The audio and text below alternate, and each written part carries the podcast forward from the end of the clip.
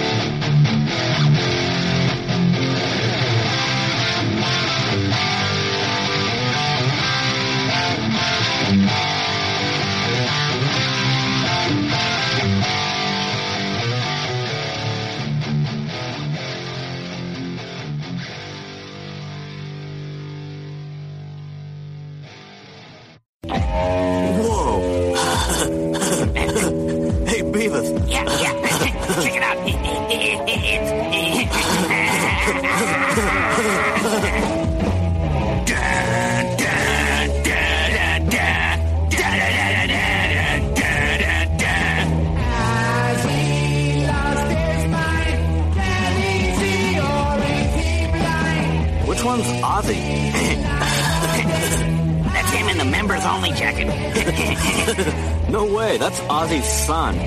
yeah. Ozzy's older than that. Yeah, Ozzy's an old fart. Greetings and salutations. Welcome to the Shout It Out Loudcast. Don't turn your radio dial. You're in the right place because it's time for another bonus episode. Episode number nine. We are calling this one We Are Crazy. I don't know what to do, but I can guarantee Ozzy doesn't have any viable solutions. Easy E, Tom, how are you? Oh man, I don't like that intro, Sonny, because you're already you're you're already giving away some opinions. I'm I'm nervous here, but thank you, Sonny. Zeus, what's up, my friend? Oh, you're forgetting. I'm apparently now Easy E. Easy Well- Z. There you Well, go. because well because we started recording, Zeus and I were trading off NWA lyrics, so maybe that'll like we said earlier, future bonus episode potentially. Yeah, we were doing a little uh dope man thing, exactly. right? yep. Um so guys, nice to to get the gang back together again. I know we don't see ever have Sunny on, so you know it's yeah. it's, it's kind of tough. Great to see you guys. I can't fucking wait to get into this episode. But before we do, we always go back to previous episodes. So first, we we just did Bon Jovi's debut album. We probably will start with the polls. We did what f- favorite song, Tom? Yep. Yep. So it was Bon Jovi's debut, and the poll that we always do is uh favorite or best song off of that. Uh, and the options were Roulette, Runaway, She Don't Know Me. I, I don't know how the fuck that was a finalist, and and and Breakout. Uh, and of course, we knew Runaway was going to run away with it, and they did. Um, 59% of the votes, and then Roulette and She Don't Know Me would tie with 18, and Breakout came in last 5%. So it's not a surprise. I think I was more interested to see what was going to come in second place because we knew Runaway was going to run away with it. So those were the poll results from the Bon Jovi debut. Yeah. A little bit of a little bit of an, inter- an interesting pick. I like. I, I was happy with the album, um, and we got some feedback too that we're going to talk about to see what everybody else thought of it too. Yeah, Sonny, do you want to tell us what you got there for feedback? All right, so I got Facebook, uh, Daniel Peoples. I can't promise another hit parader article on this one. I don't know much about it. I'll listen to the album a few more times before getting into the meat on this one. Maybe you'll get a Tiger Beat blurb. I don't get that one. Did you guys do something with Hit Parader? Um, I don't know, but You- Tiger Beat. Last time Daniel wrote to us, it was like a fucking like a thesis. Oh, So- okay. Is that so what it he's is? saying I, I'm not going to write a whole hit parader article on this. Oh, okay, okay.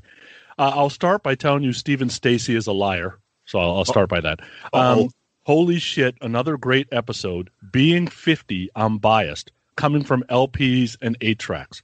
If you're 50, dude, you don't come from eight tracks. I only had one eight track. I'm 50. so you ain't 50. you might be a little bit older than 50.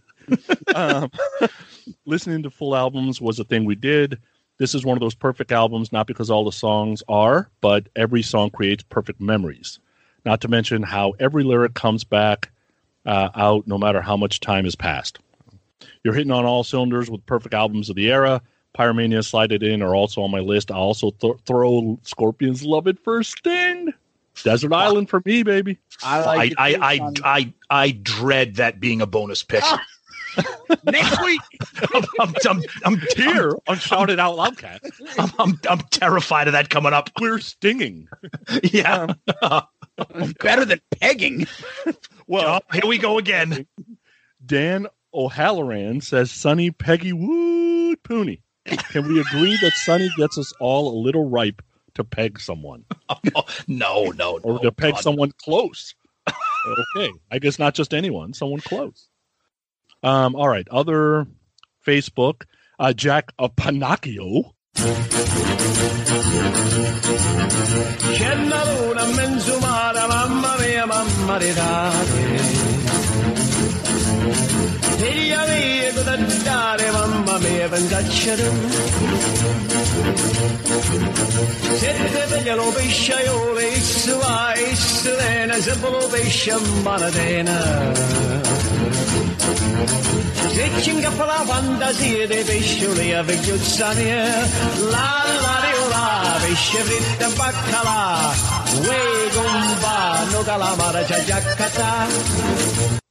Oh, wait a second. Um, I'm a big Bon Jovi fan, so this was a great insight for me. But hearing Sonny do the Adam and Eve commercial in Paul's voice, I wanted to peg my own ears. nice. I got a, I got a special way I'm doing it today, just for you, Pinocchio. Uh, great show, guys. I had a blast uh, when the three of you are on. 11 out of 10. Ooh, okay. Nice, Jack. Uh, Charles Eaton, great job, guys. The Bon Jovi albums are always an enjoyable listen, even though the new stuff uh, after their most wait, even the new stuff after their most recent invention. I guess he likes the country Bon Jovi. Their de- debut was, I felt, perfectly covered in the episode. John's hunger for making iconic music was very obvious. After all the success in the hungry years, they aren't as hungry anymore. They've enjoyed the main course of success for years, and now they're only interested in offering up the desserts as a matured and evolved complement to their early hard work. Wow. Wow. Is he a writer for Paul Stanley? yeah, I was wondering, are we going to get like that a Paul? tiramisu from Paul from now Well, on? Well, that is that that that is quite the uh, analogy right there. Yeah. I like it. Wow. I'll do something like that. Like I'm, we're the whole dessert. Or does he have something like that? Fucking cheesy line. Fuck him and his food. What, what- hold on, we're talking desserts, and I'm a fat guy. Favorite dessert? Zeus. Oh Jesus Christ! Um, I don't. I mean, I don't really have anything that's favorite. I would. I am thankful that I'm not a big dessert guy because I'd be five times. I'd be fucking the P two fucking times five if I if I like desserts. Wow, wow. Tommy, how about you? Uh, I'm a big sucker for carrot cake and Boston cream pie. Oh, really? All right, Really? I will take this back. The only pie I will eat is a lemon meringue pie. That's oh, it. I like that too. Yeah. All three of those are good for me. The carrot cake, I'll only eat the icing though. Yeah. Yeah, but I do tiramisu. Like I Oh, was yeah. not a tiramisu fan, but my wife, it's her favorite dessert. And after I tasted it a couple times, I'm like, oh my god! And Tres Leches cake, like a good Tres Ooh. Leches, is really good. Listen to In this. California, Wow. you can you can get some good stuff. So Yeah. Now those are great too, but I like a good old fashioned pair of ring dings. that sounds like an Adam and Eve thing. So we'll I was just gonna say Uh, that. Cut that out and edit it. All right, so Pod Chaser, uh, Aces High seven seven nine, very underrated album. I met him once, seemed like a cool guy. I guess he met Bon Jovi once. Oh, cool. I dare you to do an album that was released in the last ten years. I dare us to do an album in the last twenty years. Uh, It's this probably not gonna that. Probably not gonna happen anytime soon. I, I stick to that. There's no good artists after the fucking Uh, nineties. That's uh, that's oh boy. that is untrue. Uh, Serial Man seventy eight. Ser- is it Serial Man or Serial? I don't know. well, how do you spell it, Sonny? Uh, C E A R E A Well, when you came up with the with, when you came up with the name for it, like how did you spell it? Did you spell it correctly? Oh, come on. I'm like, what? What are you talking about? He got me. He got me on that one. His Pod Chaser burner account. yeah, yeah. I'm reading my own burner account there. Uh, wish I could give this one seven stars. The bonus episodes are really, really, really good. Shouldn't that have seven reallys then? But uh, whatever. Um, Steve sixty seven. I guess this is me too. So uh, love all the episodes of Tom and Zeus. No, that ain't me. And these bonus episodes are a welcome addition. Whether the album is a personal favorite or not doesn't matter. Opens up the ears to new and maybe previous disliked albums. These Okay. guys are just the absolute best. Wow. Okay. All right. Uh, so we go we go over to Twitter, get some Twitter stuff here, and we start off with probably my favorite comment in all the Twitter, and this comes from Darren seventy one, also known as Dracula Lizard, and he posts a he posts a picture of, of John Bon Jovi, Recent John Bon Jovi. recent picture of John Bon Jovi, and, and it says, "Happy sixty first birthday to Jamie Lee Curtis." Wow. That's rough, dude. I'm sorry, that just That's- making me cry. That's It's an just insult making- to Jamie Lee Curtis, to be honest. It's just making me cry laughing because it fucking looks just like her. but but anyways, um, then we our friend Sean Dahan. Before I even listened to the episode, this is a fantastic album that has aged quite well. Some of their best and strongest material. Saw them on tour supporting this album. Album opening for Scorpions. Oh, another Scorpions reference. Ugh. Uh, they killed it. Um, let's see. Forces Force of Nature. Uh, it's one of their best albums, if not their best. Certainly the most consistent. All the tracks are great. Ooh, okay. Uh, our, our good buddy Steve. I think this album sometimes unfairly gets forgotten because of "Slippery When Wet" in New Jersey. Great album with no duff tracks on it. Uh, maybe that must be a uh, British word. I saw them on this tour when they supported Kiss. A shame that after they became huge, they ignored it. Stanley lives for you. Bon Jovi was complete shit until Slippery When Wet. Good last two albums and then complete shit again. Nobody will agree, but it be, oh, it be. Murph, our buddy Murph gives us a thumbs up. Uh, Donna Chang is sexy. Easily the best bonus episode so far. The pegging conversation alone is worth it. Hashtag PPP pandemic Paul pegged. uh, Andy from Twitter, their best album? Question mark. Could be. Uh, Twisted Kister says, "Dang Zeus, Buffy and the Terror mentions," and then he gives us a little. Then he gives us a little Fonzie uh, gift saying, "I can dig it." Save rock and metal. Save rock and metal. The episode was absolute hilarity. I love the bonus episodes. Uncle Paulie says, "Dude, you're gonna give Tommy a heart attack with these rankings." um, our buddy Deuce. Uh oh. All the same, pop metal, catchy choruses, decent lyrics. In my opinion, nothing here makes me love this album. Not bad, not great, just meh. Oof, that's Sonny's word, meh. I- I know. So I that's stole our it from uh, Steven. So that's our tw- that that's our Twitter feedback. What do you got, Zeus? Anything? Yeah, I've got emails. Okay. Teddy Teddy Barnes, Bon fucking Jovi. I was ready to bust all your balls, but then I heard the episode and loved it. Great breakdown. Mine rankings were completely different than all of you. You guys need a new commercial. I'm sick of making Adam and Eve crapola purchases. Don't say that.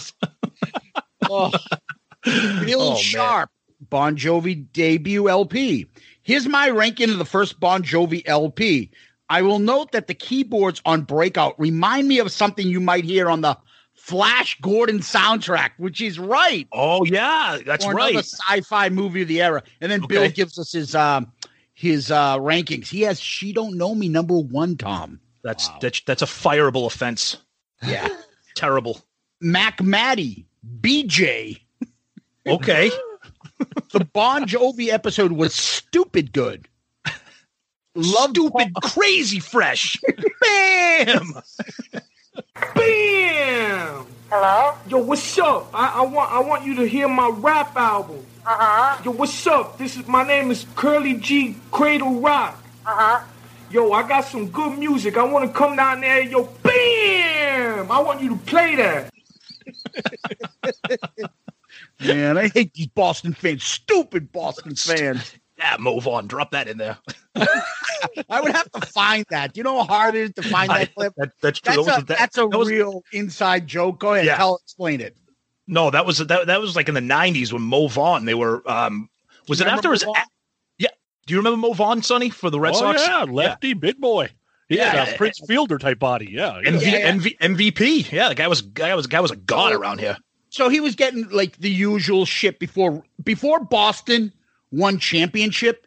It was like the whole Rick Pitino snapping and like And all this negativity that's in this town sucks. everything's negative and move on. Like the media was all over any athletes in Boston. So he eventually left and went to Los Angeles, the Angels. Right before he left, they were asking him questions and stuff. And then Mo Vaughn went off. What did he say? He just goes, "Those dumb, stupid Boston fan. They're stupid." but this, but that's before he flipped his truck on the highway driving home from the Foxy Lady one night. in Providence, Rhode Island. That's Uh, right. Many, many a bachelor pa- uh, parties there. Yeah. Well, we'll that we'll see that that maybe that could be a bonus episode. Yeah. Our fucking Foxy Lady trips. Ooh. Anyways, the, did I did I even read his fucking email? I'm sorry, I jumped in on you there. Go know. ahead. Bon Jovi episode was stupid good. Loved Paul doing part of the ad. Zeus rankings were most on point. Then we get Sean DeHaan's email. Sean is a huge Bon Jovi fan. So we went back and forth with a couple emails on this episode. So I don't want to read this all because you want to talk. This isn't hit parader. This is war and peace. This fucking email, and I I fucking loved it. I went back and forth with them, but I'm sure the listeners don't really want to hear it. He, I'll just read. I'll just paraphrase some of this. Love the episode. Like you, Zeus, I was in on this very early. Pretty happy somebody out there enjoys this as much as I do. In fact, it's my favorite Bon Jovi album. You always remember your first time, right? So, and then he, you know, goes down and breaks down different eras of Bon Jovi, the fucking tracks. I'm, I'm telling you, I took screenshots of this. It's like seven screenshots. It was awesome. It was a great conversation. I love it. And so, if you guys do that on this album or any other previous album you guys want to discuss, feel free to uh, to do that because we do get back to you, especially on people, you know, episodes that we personally love. So Yep. we'll see how this one goes. Um, so, anyways, that was Bon. That was the feedback from Bon Jovi's episode. Awesome feedback. We'll find out how we get feedback on this episode, which is Ozzy Osbourne's Blizzard of Ozz. But before we get into that, we have our friend Sonny to provide us with some information. Yeah, I'm not sure that uh, ring dings or Twinkies or ding dongs are available here. But since I got a lot of crap about being Paul Stanley on the last read, here's what you're going to get this time. Free stuff is awesome, but free stuff to spice up your bedroom is even better. Select almost any one item for 50% off, and then Adam and Eve loads on the free stuff. Enter promo code Loudcast at checkout and get 10 tantalizing free gifts. A sexy item for him, a special gift for her, and a third item you will both enjoy, and six free spicy movies, plus free shipping. Thanks. That's promo code Loudcast at even Adam and Eve.com. Oh, Computer messed up. Sorry. you happy now? I, I, I'm I'm happy. That was wonderful. that was It's- wonderful.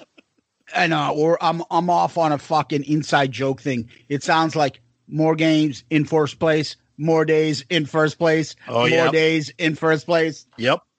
Boston Boston Red Sox. That's inside. That's inside sports radio shit. Yep. yep. Go ahead, buddy.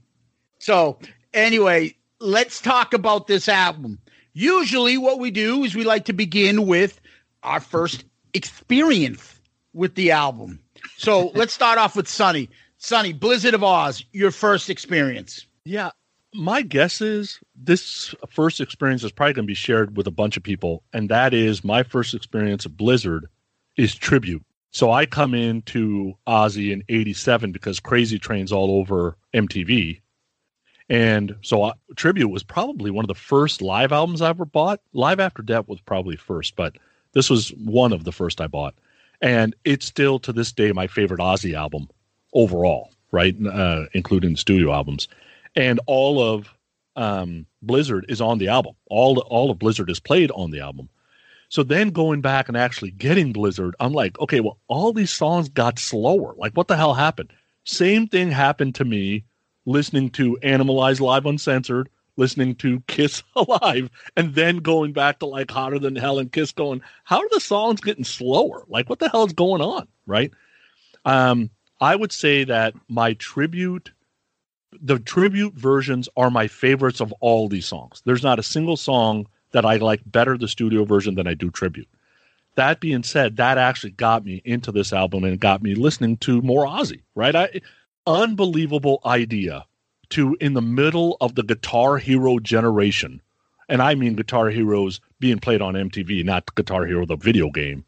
And then you throw into a kid like me, hey, don't forget this guy that passed away early. He was a guitar god too.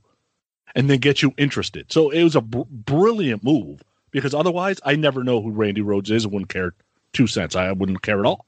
But Crazy Train did it all. That that's for me. Yeah, for me, I have very vivid memories of uh, this album, starting with Crazy Train.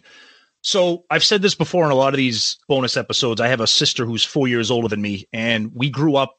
You know, I was I was you know what seven eight years old right at the birth of MTV, and we were watching MTV obsessively. And also in the area in, in the Boston area, Zeus, you you know this, and people from New England, hopefully they remember too. Boston's an awesome area for hard rock and metal radio stations. And one of the greatest stations in the area was 94.5 WCOZ. Long gone, long gone. Long afterwards, it got taken over by hip hop, right? Correct. Before it got Yep. taken over by hip hop. Yep. Yep. One of the great channels of all time. And they played, and when I was a little kid, I can't imagine a seven or eight year old kid doing this now, but I used to listen to the radio all the time. And I watched MTV all the time. And I was just obsessed with music because I had already started my love of Kiss a few years earlier. So I remember hearing Crazy Train on the radio. And I was like, and just that intro, we'll get into it when we do the track by track. But so, and that's this was also the era of record stores. And I would go with my mom or my dad and my sister, and we would go and look at the album covers, you know, the age of album covers. And I wanted to find out what album Crazy Train was on. And I saw Blizzard of Ozz, and I was like, oh, this might be cooler than anything I've ever seen from Kiss. Like this album cover is insane. And I remember growing up in a Catholic household, Catholic school, going to church every Sunday, my parents were like, there is zero chance that album is coming home with us. That album cover is not in the house. And that continued. I wanted Diary of a Madman. I wanted Speak of the Devil. All those albums I loved. So very, very vivid memories of the album cover, that era of Ozzy, Crazy Train. I did kind of drift away from the solo Ozzy career a lot after Diary of a Madman because then other bands started taking over and Ozzy kind of fell by the wayside and he changed his sound a little bit. But this and Diary are albums that I, I come to come back to uh, often. Yeah. For me, it's the same old story as I told in our first introductory episode. It's my crazy older cousin Mike. Once again, I was at their house and he was into Ozzy and he played this. And I remember we were little kids. And Like like I, I think like parents would probably have DCF show at their house the way we were raised back then. so there were literally me and my brother, my cousin Mike and his two brothers, and my cousin Tony, my cousin George, and then my other cousin George. Um, yes, I have four. There are four cousins named George. It's a Greek thing. Um, so we would all hang out, and we were all from like, let's say, I was me and my cousin George are the youngest at six. There was five, seven of us, and I think Mike was the oldest at thirteen. All of us together, same time, hanging out, playing hockey, fucking listening to music, and we all got into this. And then around this time, the movie came out that this song Crazy Train sounds like it came from that album. That song came from that movie. Halloween was out. And it was like, listen to this. This sounds like Halloween. I was like, who the fuck is this crazy person? And it was Ozzy. And I remember little kid not knowing what Ozzy was, but I remember the kiss symbols, people writing on notebooks, and then Ozzy with the line through the O and stuff. And I remember Black Sabbath doing the cross with Black Sabbath and not knowing what these bands are in ACDC, but just writing them and knowing them. And then Ozzy was the guy that was like this album was the one that was um, imprinted in my brain back there, the image of this album. And then Diary of a Madman, same thing. But Crazy Train is really what got me into Blizzard of Ozz before anything. And I just remembered hearing this, and then the Mr. Crowley, and like, oh my God, it's about this devil guy. Like this, this was just, you know, dangerous and scary, but I had to listen to it. And I, so I was into Ozzy back then, back when they did when he did Diary, all the way through. I remember when Bark at the Moon came on MTV. I was into him when he did Ultimate Sin. I went through, I mean, I've gone through everything. I kind of fell off over the past few years. I remember the Speak of the Devil album that came out. I oh, remember yeah. the videos with what's his name? Night Ranger's guitarist in the videos. What's his face there? Uh, Gillis, Brad. Brad yeah, Gillis. Brad Gill, Brad Gillis. And so I remember, oh, that's paranoid. Oh, that's an Ozzy song. I thought it was Black Sabbath, and and things like that. And just remembering, holy shit, he had that the the blue tattoo on his shoulder was kind of new, and I was like, oh my god, this guy's insane. And you know, you heard the story. He bites heads off bats and fucking insane. If the kid that likes Kiss is definitely gonna like Ozzy. And I fell in love with the music and the songs. I didn't realize, you know, the brilliance of it until later on. But yeah, I was into Ozzy right from the start. Not Black Sabbath, but Ozzy. No, agreed. And I think Ozzy at that time, and we were at that impressionable young age where at that time of like lyrics, album covers, the appearances of bands, and nobody did it better than Ozzy at that time. Nobody between the, the his. I mean, you talk about Kiss's album covers, but Blizzard of Ozz, Diary of a Madman, and then that Speak of the Devil, the Speak of the Devil album cover with him Yep. spitting out that red shit, whatever the hell, you know, Bile. yeah, just I mean, and, and then and then the lyrics and just his persona and just the way he carried himself and I mean, the guy was just iconic and just set the stage for you know so much more for that whole entire decade. You know, like like I said earlier, his you know his styles, his musical styles changed. My musical styles changed as more bands became developed as the 80s went along and that's when i kind of drifted off but like i said diary and blizzard were always and, and not to mention the album title itself blizzard of ozz it just sounds crazy and then you look at that you put it together with that album cover and you're like i have to have this Yeah, I think it's interesting. Alice Cooper and Ozzy, they got something similar going on. Like, you go see an Alice Cooper show, or you hear about what Alice Cooper was, or you know, you the very um, theatrical piece. He's a guy who golfs every day. Like the guy's the nicest guy ever. Hasn't drank since 1980. His bro, you know, his father was in the church. Blah blah. blah. Ozzy's not a devil worshiper. I think he just loved that people connected to him. Well, I guess I'll go with it. It works. Nobody else is doing it really right? absolutely People already Yeah. think it's on. Might as well just keep doing it. Do you know what he was though? A fucking drunk. Yeah, I'd like to straighten out this funny little drinking problem I got. Oh yeah, oh yeah. What? Well, all, everybody in Black Sabbath was. So that shit about they let him go because he got off the rails, dude. They were all doing that stuff. So I, I just that part of them letting Ozzy go. Now was Ozzy more off the rails and they felt like they were more controllable? Possibly, but they spent a decade defining a genre, and then you cut loose your singer. Like that didn't do Sabbath any favors either. Yeah, we're gonna get into That's- that though, but but it reminds me of when we talked about Def Leppard. Remember when we were talking about Pete Willis? They were all a bunch of drunks, except when it came to making money. You can't fuck that up by being a drunk. And it's the exact same thing that happened with Metallica with Dave Mustaine. But Metallica called themselves Alcoholica. They were such a fucking mess. But Dave Mustaine was so bad that they couldn't even function. So you're right. Being a drunk it can be tolerable until it affects like when you you fucking face down and you can't even perform. Yeah, money, making money. Of course, That yeah, means yeah. studio time. You can't perform, Right. Or on the stage, like fucking, we can't do this. Crowd's gonna fucking hate churn on us. Right. So we'll get into all that. But Yeah. before we do, we usually go to album cover. Let's go, Sonny. You're up, buddy.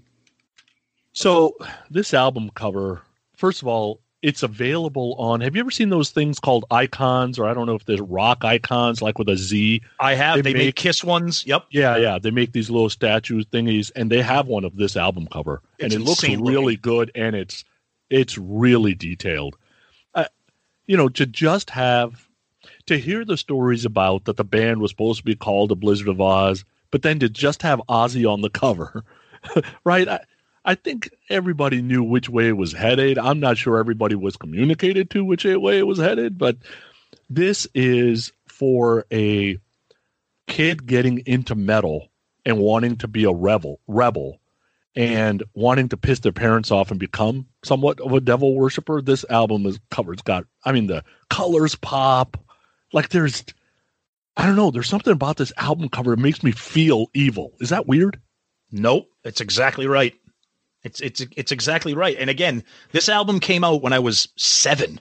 Okay, when I was seven, I was in the friggin' first grade at St. Joseph's School in Medford. And at that time, the only place I ever saw a cross was in the church or in the classroom. So that you look at Blizzard of Ozz, and there's a guy in this foggy attic of a which looks like maybe like the bell tower of a church or whatever, and he's holding a cross, not the way you would normally see a cross being held.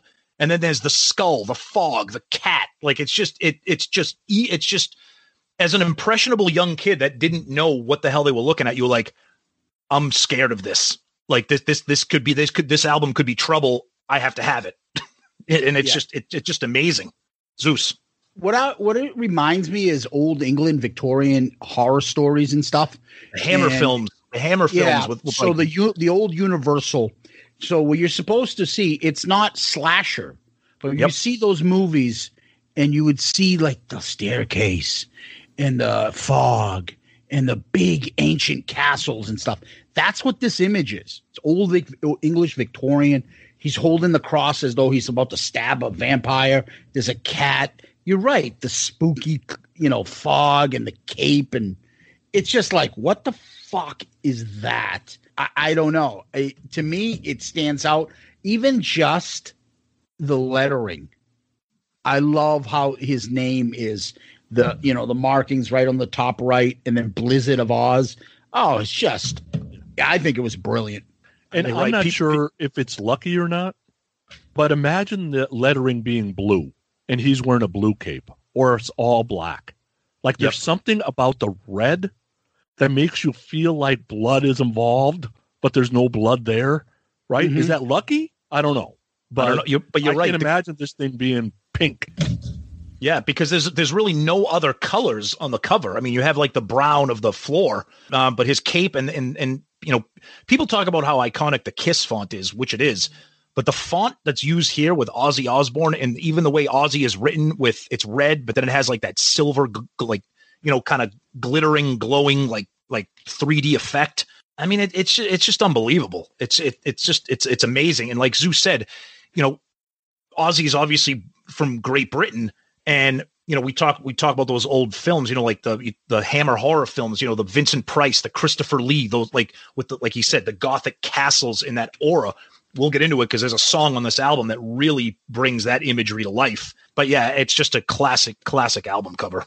Yeah, and then you got you know different pictures of the band inside.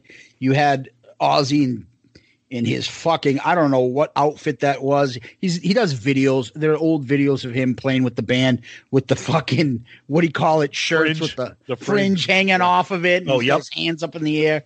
Uh, lyrics and stuff. So I have two different CD versions. I didn't realize when I got one of the CD versions that it's the remastered one. Yeah, that one with the small little thumbnail cover. That's the remastered one. Is that one you have there?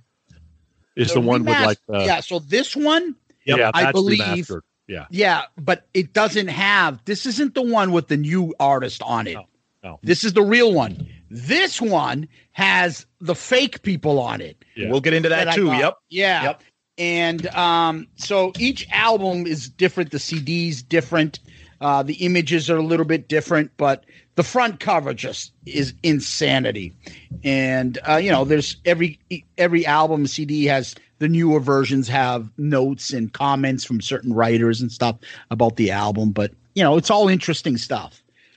The so back cover, like the drummer always gets screwed. Like Yeah, unless it's a picture of them hand in hand at the end of the show, like about to bow, the Yeah. drummer always gets screwed. You can't see him at all on the back cover. So, uh, Yeah. that's that's shame. Yeah, Yeah. I mean, you see, you see Ozzy. He's got his arms up with the fringe, but even even the rest of the band. I mean, you can't see the drummer at all. But even the rest of the band is like, I mean, you can you can kind of see Barely you, you Yeah. can kind of see Randy in, in his guitar, but everybody else is just kind of like faded out a little bit. Even the lights, but it, it's it's still cool. It's like a live shot, still cool. Hello, Pantheon podcast listeners. Christian Swain here to tell you more about my experience with Raycon earbuds. Our family now has three pairs of Raycon earbuds around the house, and my wife just grabbed a pair of the Headphone Pros to replace some headphones from a company that was double the price. And yes, she loves them. Now, if you haven't pulled the trigger on a pair of Raycons, or even if you have, but you're in the market for another pair because they're just that good, well, now is the time to check them out. Because they just launched their upgraded model of the best selling everyday earbuds. With Raycon's upgraded everyday earbuds, now you also get active noise cancellation, ergonomic design, and multi point connectivity that lets you pair with two devices at once. New quick charge function, three customizable sound styles, plus awareness mode. Available in a variety of vibrant new colors to complement any and all skin tones. I even have a pair of earbuds in a cool green color. I have tried just about every earbud known to humankind, and these Raycons are fantastic. Seriously, if you've been wanting to check out Raycons, there truly is no better time. You're going to ask yourself why you didn't check them out sooner, and Raycon offers a 30-day happiness guarantee. So, what are you waiting for? Go to buyraycon.com slash Pantheon today to get 20% off your Raycon order, plus free shipping. That's right, you'll get 20% off and free shipping at buyraycon.com slash Pantheon. Buyraycon.com slash Pantheon. Yeah. So let's get into how this basically came about. Um, I think what we should do is just give some of the facts of the album, and then we'll get into the backstory. Okay. Yeah. So the album was released September twentieth, nineteen eighty, in the UK. In the states, March twenty seventh, nineteen eighty one. Rolling Stone has it number nine of their top 100 metal albums, but it's Rolling Stone, so who gives a fuck about them? I, um, I actually have I actually have the remaining eight. If you want to hear the list, with Oh, that, yeah, with I the- do. With that, so okay, so let me just jump in right here, Zeus. So the ninth greatest metal album by Rolling Stone. Number eight, Peace Sells by Megadeth. Number seven, number number seven, No Remorse, Motorhead. Number six, Reign in Blood, Slayer. Number five, self-titled Black Sabbath. Number four, Number of the Beast. There you Eh, go. eh, Number th- number three, British Steel. eh. Okay. I understand. Number number two, Master of Puppets. there you go. Now, now we're And- talking. and number one and, and number one paranoid black sabbath That's makes sense. horrible. yeah the, the, the, the list is a little uh, i'll give him credit for for you know uh iron maiden uh judas priest and and metallica i feel like they're giving paranoid that just because it's black sabbath but back to you zeus i thought Just i i have blood, i have Slayer? mu- i have i have This multiple is really metal. They're not fucking around with hard rock. That's no why. no and uh i also zeus you continue i also have other stats and rankings too but continue what you were saying i just wanted to jump in there while you covered that It made it to number 21 on the US charts. It's now five times platinum. I can't believe that's it. i know And really So originally they had some guy named Chris Tsangarides, a fellow Grecian, and then they booted him across the barn and ends up with Max Norman, uncredited, who was the studio engineer, and end up producing the rest of Ozzy's albums up into, I think, Ultimate Sin. And I think Ron Nevison took over then. Mhm. Um, so uh, Ozzy, uh, the drummer, Kerslake, uh, Bob Daisley, and Randy Rhoads are credited as the producers on this. Mhm. Um, Tom, you want to finish off some stuff? Yeah. So, uh, uh, and and just to kind of back up just a little bit. So this all started on April. Ozzy was booted from Black Sabbath on April twenty seventh, nineteen seventy nine, after what the band claims to have made various attempts to get him back on the team. Tony Iommi is quoted as saying, "We just couldn't continue with him as much as everyone wanted us to. We couldn't. Nothing was happening. It would have meant the end of the band. We didn't want to fire him, but we had to if we wanted to continue." So that led to this. And you know, Zeus talked about some of the production as well, and and the the makeup of the band is is interesting too because Gary Moore was almost going to be the guitarist instead of Randy Rhoads, and at the time Gary Moore wasn't quote unquote interested. So Ozzy's friend Dana Strum recommended Randy Rhoads to him, and thank God for that. Not that Gary Moore isn't fantastic, but Ozzy also wanted Tommy Aldridge as his drummer. Tommy Aldridge was quote unquote busy. Uh, he eventually did become the drummer later, um, and he also did drumming with Gary Moore. So once again, a lot of these bands kind of have that family, those, those kind of family values. You know, everybody likes each other, everybody plays together. Um, and uh, you know, Zeus talked about how this album was the ninth greatest metal album by Rolling Stone.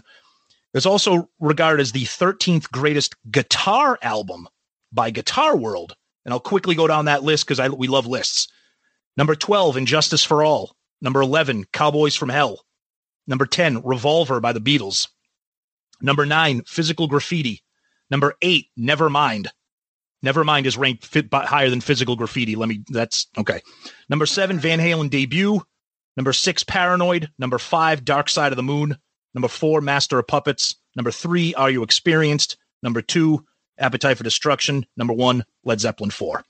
So, a couple rankings there shows you the regard that this album is held in and that to me is thanks to randy Rhoads, who at the time in 1980 81 other than eddie van halen you didn't really see this kind of guitar playing in in not metal music but like hard rock music it was unusual and i love it we're going to get into it a little bit more when we do the track by track but that's a little bit more background about the album sonny yeah first let's talk about Dana Strum. Like, how's he involved in fucking everything? Like, he discovered fire. Like, he wrote rock and roll all night.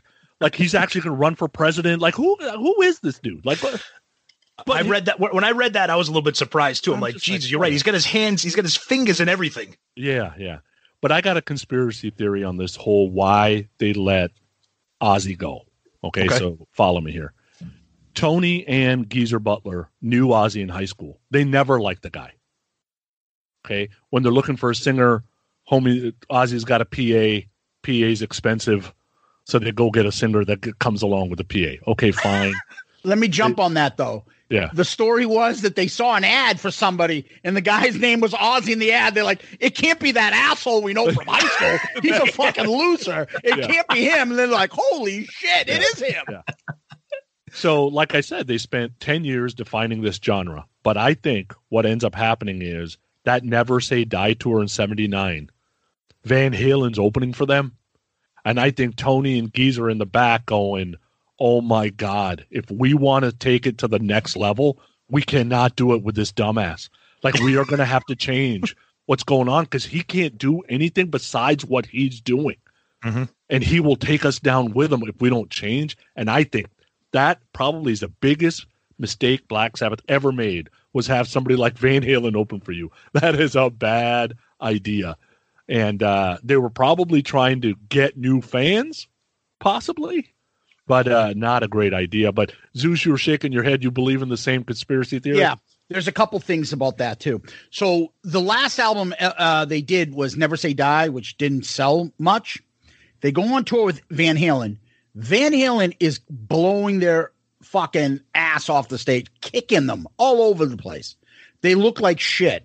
Not only are they like, we can't fucking do this. It, eh, eh, you look at their fucking lead singers, the blonde, good looking, gorgeous fucking David Lee Roth doing spin classes in the middle of a concert. And then there's Ozzy with his members only jacket, just bobbing his fucking head, standing still, barely can fucking mouth the words because he's such a drunk. However, not only does Black Sabbath see the lighting, I think Sharon Osbourne, Sharon Arden back then, yep, and Ozzy see the thing when they look over and they see Eddie Van Halen stealing everything. This good-looking, young, flashy fucking guitarist, and I'll get into that, but I think that's why fucking Randy Rhoads all of a sudden they're like, who the fuck is this guy? So the story was that Dana sends him over there's different everything about Ozzy and this band is conflicting things because number one, Randy's dead. Uh, Bob Daisley, I, I, I tend to believe him, although there's a couple things that he said over the years that are kind of contradictory. But uh, Ozzy doesn't remember fucking half his stories. They're always all over the fucking place. Well, when you and, got wet brain the way he does, the fucking guy's yeah. lucky he can stand upright right now. But in addition to that, there's monetary reasons for them to keep it the way they are and about credit and things like that. Mm-hmm. So it's hard to figure it out. But supposedly, when he was looking for a band, he got kicked out. He's down at his bottom. His uh, Sharon Osbourne's father was the manager, so they're still kind of managing Ozzy on his own.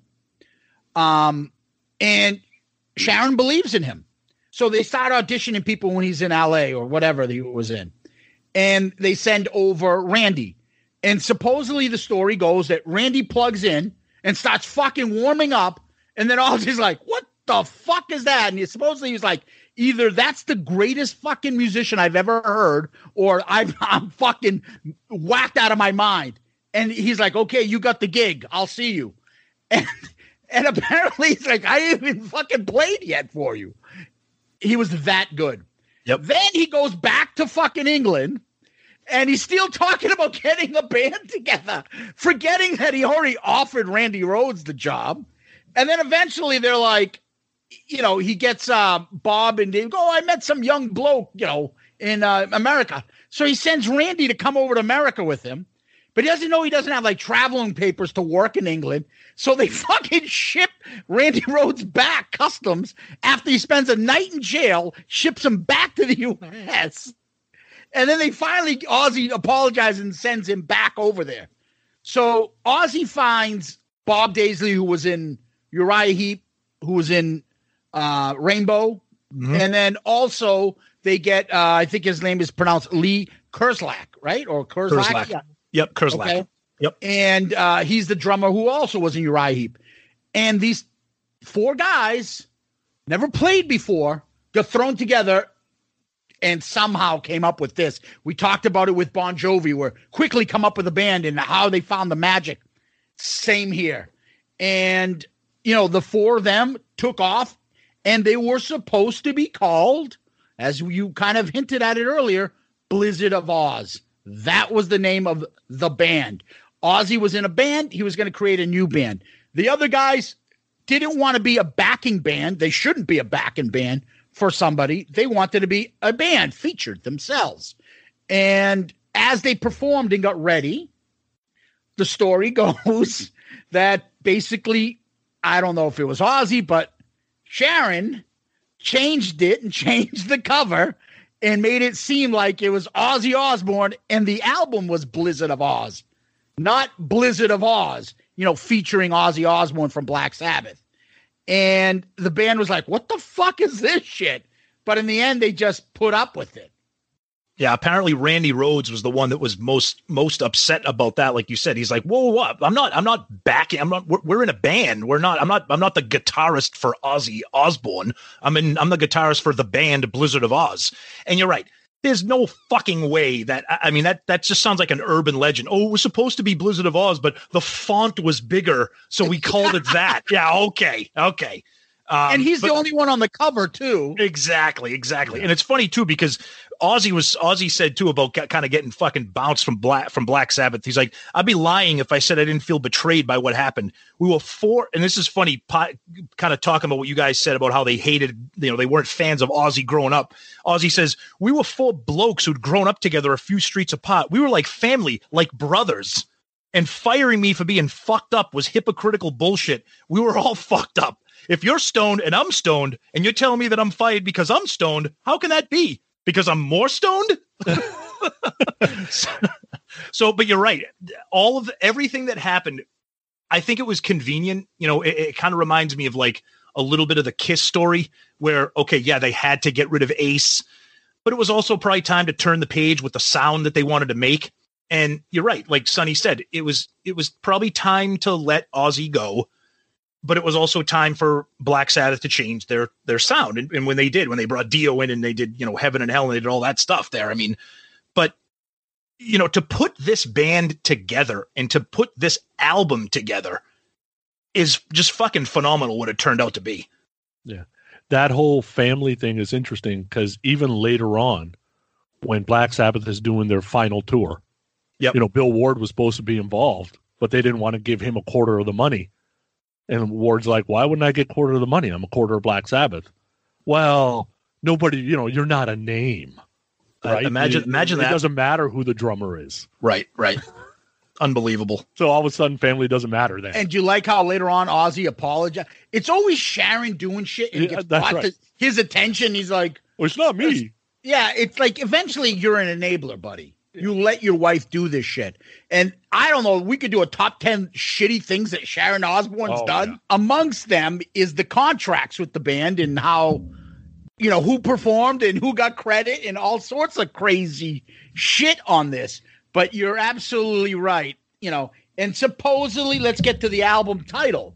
It's supposed to be a wink, wink about Ozzy's coke addiction and coke Yep. habit. Blizzard of Oz. Yeah, I mean, and whether or not that's true or not, I mean, it, it's it's a kick-ass fucking album title. Um, you know, I mean, he makes a couple references in some of the songs. You know, you know, won't you ride my white horse? You know, and Mr. Crowley, and we'll get into that. So obviously, drugs or drugs and drinking are part of the whole thing.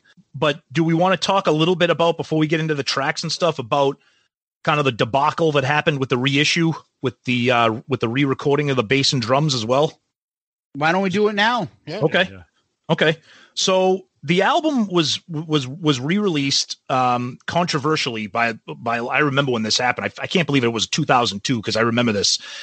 With the, the original bass and drum tracks of the album were replaced with newly recorded parts by Robert Trujillo from Metallica and Mike Bordin from Faith No More. And it was because that there were royalty issues with a lawsuit between Bob Daisley and Lee Kerslake. And people fucking lost their goddamn minds when that came out. All right, now I'm very angry here. Because it's the biggest fucking dick move. Hey, you owe me money. You owe me money. I played on this. You can't keep the royalties from me. Oh yeah? Watch what we're gonna fucking do to you fucking assholes. Fuck you. Let's And then of record the album and sell it, and we'll take out their parts so they don't get shit. And then, of course, there's a controversy b- b- about who's behind that. Is it is it Sharon Yoko Ono Osbourne, or, or was it or was it Ozzy? I don't know, Sonny. and you know this this move later on uh, like today it's happening now where bands will go in seven to ten years after they release something re-record it so they can get out of the shitty deal they had with the record company and they can still sell the new song to a movie and rake the benefits because they got to make money somehow right? Right. but you know this whole thing about like who wrote the songs there's there's rumors honestly he doesn't even play an instrument how the hell is he writing songs. There's not rumors. It's true. He doesn't know any music. He had no. I mean, I've listened for this episode. I, I knew enough about Ozzy, but I listened, I researched, I watched videos, I saw interviews, I've read everything. Ozzy doesn't play fucking music. What he does do is he can sing, very underrated singer, and he knows how to hum melodies and he scats melodies and he can do some of that. He didn't come up with shit. Bob Daisley should be considered like the fucking one of the great rock minds of all time because all this shit is his and Randy Rhoads. The oh, two yeah, of them. Randy yeah. had the fucking music and the riffs. Bob had some other shit to come in and he wrote the music around it and he gave it to Ozzy. Hey, sing this. And Ozzy knew how to sing melodies and things like that. And he did a great job with it. But he didn't write any of this fucking. They're all laugh about it. Yeah, Ozzy wrote Mr. Crowley. So Yeah, the funny Ozzy- story about that, ahead. let me just finish with one thing, is I heard I was um you sent me over the album clash Jericho's um Diary of a Madman versus he did album clash Diary of a Madman versus um Blizzard of Ozz. And he tells the story how he talked with Zakk Wylde. And he goes, Ozzy goes into Zakk Wylde's place or something and sees a poster of Hendrix and Aleister Crowley on the wall. And he's like, Whoa, I see you got Hendrix. Who's the other bloke? He's like, That's Aleister Crowley. He's like, Oh, that's what he looks like. Like, you fucking have no idea. And he and Ozzy's and Ozzy's like you said, he's got no background in anything. He can't play an instrument. He has no music theory or background or education. He's a guy who just landed at the right spot at the right time and had a unique rock and heavy metal voice. So in other words, he's like Peter Criss, but without the drum pre without the drumming up to 79. Yeah, now- you said it. now, if you're going to use the marketing techniques, which makes sense to me because Ozzy was the name, right? It's like, okay, look, you're going to be a part of this band. We're going to name it Ozzy Osbourne because otherwise they're not going to sell two nickels, right? Because everybody knows Ozzy. And guys, I got to be honest with you. Ozzy is taking half of the publishing of anything you write. I just want to let you know that right out of the gate because you couldn't sell it because if this says Daisley of Oz, nobody gives a shit, right? So, or Oz Daisley, or ooh, I'm Bob Daisley, or whatever, right? Blizzard So- of Kerslake. yeah, Osbourne, Daisley, and Rhoads. yeah. Like fucking So, fucking just be turned- honest about it and put it in the contract right out of the gate. And when people ask you about it, be honest about it because you are the name. Who cares? Yeah, and then- and and then after all the after all the hullabaloo, 2011, it was it was re-released with all the original tracking in there. Um, and they did like this anniversary, this 30th anniversary deluxe edition that included both Blizzard of Ozz and Diary of a Madman because they pretty much came out at the same time back in Just back when back back when bands were releasing albums right around there. I mean, just as a side note, because I'm a vinyl geek and I know Sonny is a little bit too. I went on eBay to try to take a look at that thing. Holy fuck! Did I? What a missed opportunity! That what a collector's item that thing is now. Unbelievable. But yeah, I mean, it just just just real quick to sum it up. I mean, just to, to where Ozzy was when he got booted from Black Sabbath and where he landed with this with Randy Rhoads is is just it's it's a fucking amazing story. I was saying there's the videos, there's a couple great, great YouTube clips that you can see of Ozzy playing with Randy. It's Rudy Sarzo now and Tommy Aldridge playing a few of his songs. I don't know, Mr. Crowley and uh, Crazy Train. That those live footage of that is insane. Mm-hmm. At one point when they play Mr. Crowley towards the end, watch the video. Ozzy looks over and he's like fucking like he's Ozzy, the Prince of Darkness, got the biggest smile on his face. Yes. It's it's when the band is rocking out at the end, that outro where Randy's just going insane. And it's almost like he's like, fucking take that, fuck you, Black Sabbath. Like, look at what I got. I'm he's like, I'm look at the riches I fucking landed. Look at this band. Like that has nothing to do with them. Like you could just leave for the rest of the night and let that band go. Ozzy, you're not doing shit. And he's just smiling and being like, "Holy fuck, my band kicks ass." And yeah, he landed in it. And I, I know she sucks, but you gotta hand it. She's the woman Gene Simmons. Absolutely. Yep. Ruthless, but fucking genius when it comes to music. She took Ozzy, made his name, got him out of despair. He was like fucking probably on a death wish, suicidal fucking nothing. She got him up. He was still married at the time. She was his friend originally and manager, and got him back and put this helped him put this band and this album together. And look where he is now. I've seen that. I've seen that video that you're referring to. You're right. Ozzy, for a minute, he becomes like a fanboy. He's like, he's like, holy, f- look at look at this. This is my band. These guys are fucking kicking ass right now. And you're right. And I was joking when I made when I called Sharon Osbourne Yoko Ono, just because her, just because her hands are in the thing. But you're right. Without without you know, Yoko Ono destroyed the Beatles, but Sharon Osbourne made Ozzy. Yeah, you know, and, and, and you do and, and you do you have to acknowledge her as a key a key element in Ozzy's career as well. Sonny. Yeah, I. uh This doesn't happen without Sharon. Right. That uh, there had to be times in the early '80s that Tony and Geezer are sitting on the couch going, "Fuck." right, like that's all you can do is like, "Oh my god, where did they get this guitar player? Who the hell is this?" You know. but do you and- but do you do you think though when you when you look at some of these songs on Blizzard of Ozz and you look at the type of songs that they are, they're hard rock, borderline metal, with a lot of melody to them. Okay, and, we- and we'll get into the details when we do track by track. I don't know if Black Sabbath could have made this album. No way. Right. No and that's way. some of it. right. I I, I don't No think way. they could have Maybe done a the lot of it. Maybe the themes, But the like songs, Mr. Crowley and shit like I don't that. know, like we'll talk about it, but like "Suicide," it's basically a Black Sabbath song. Like there's some, there's some. And the thing too about this album too with Blizzard of Ozz and you know kind of for the people out there that play guitar like like Blizzard of Ozz I, I, if I recall correctly the entire album is in is standard tuning with with Randy which is unusual for a hard rock metal album. Most of the time the the guitars are tuned down a step or a half step or even all the way down to the to what they refer to as like drop D tuning which is what a lot of what Tony Iommi and Sabbath did which is why it sounded so heavy and like you know miserable there's a lot of there's a lot of stuff on this album and be, because of that standard tuning it gives you almost like a, a very melodic hard rock sometimes pop sensibility and we'll, we'll get into that a little bit but so i wonder if if tony iommi of course the guy could have done anything but you wonder if black sabbath could have made this record. I don't know. I'm, I'm sure they could have but it just wouldn't have sounded like a sabbath record.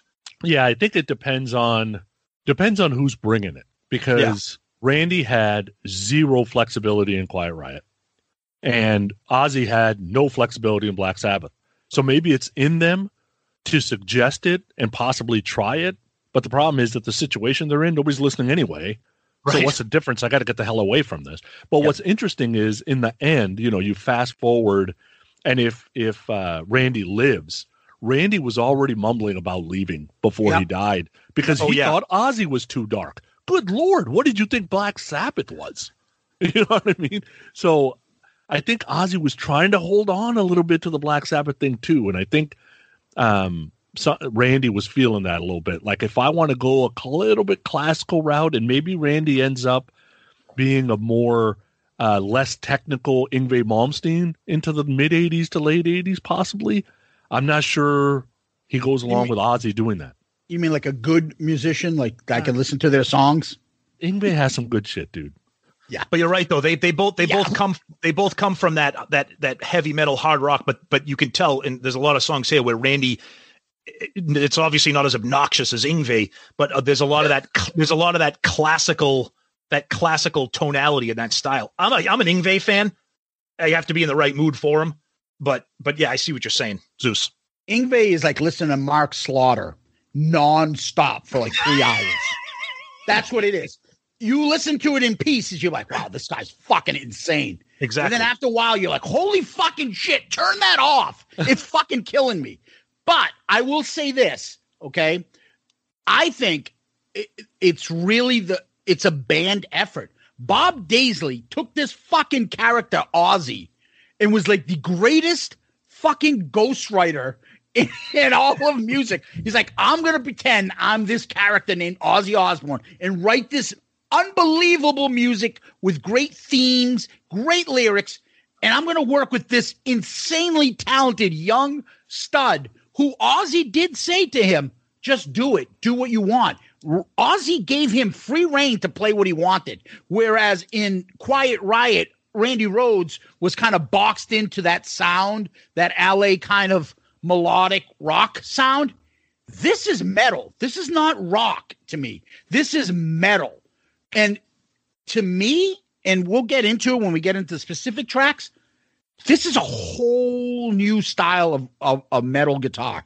Totally. I- he's not Van Halen. Eddie, I feel, is more rock. This is metal, more metal.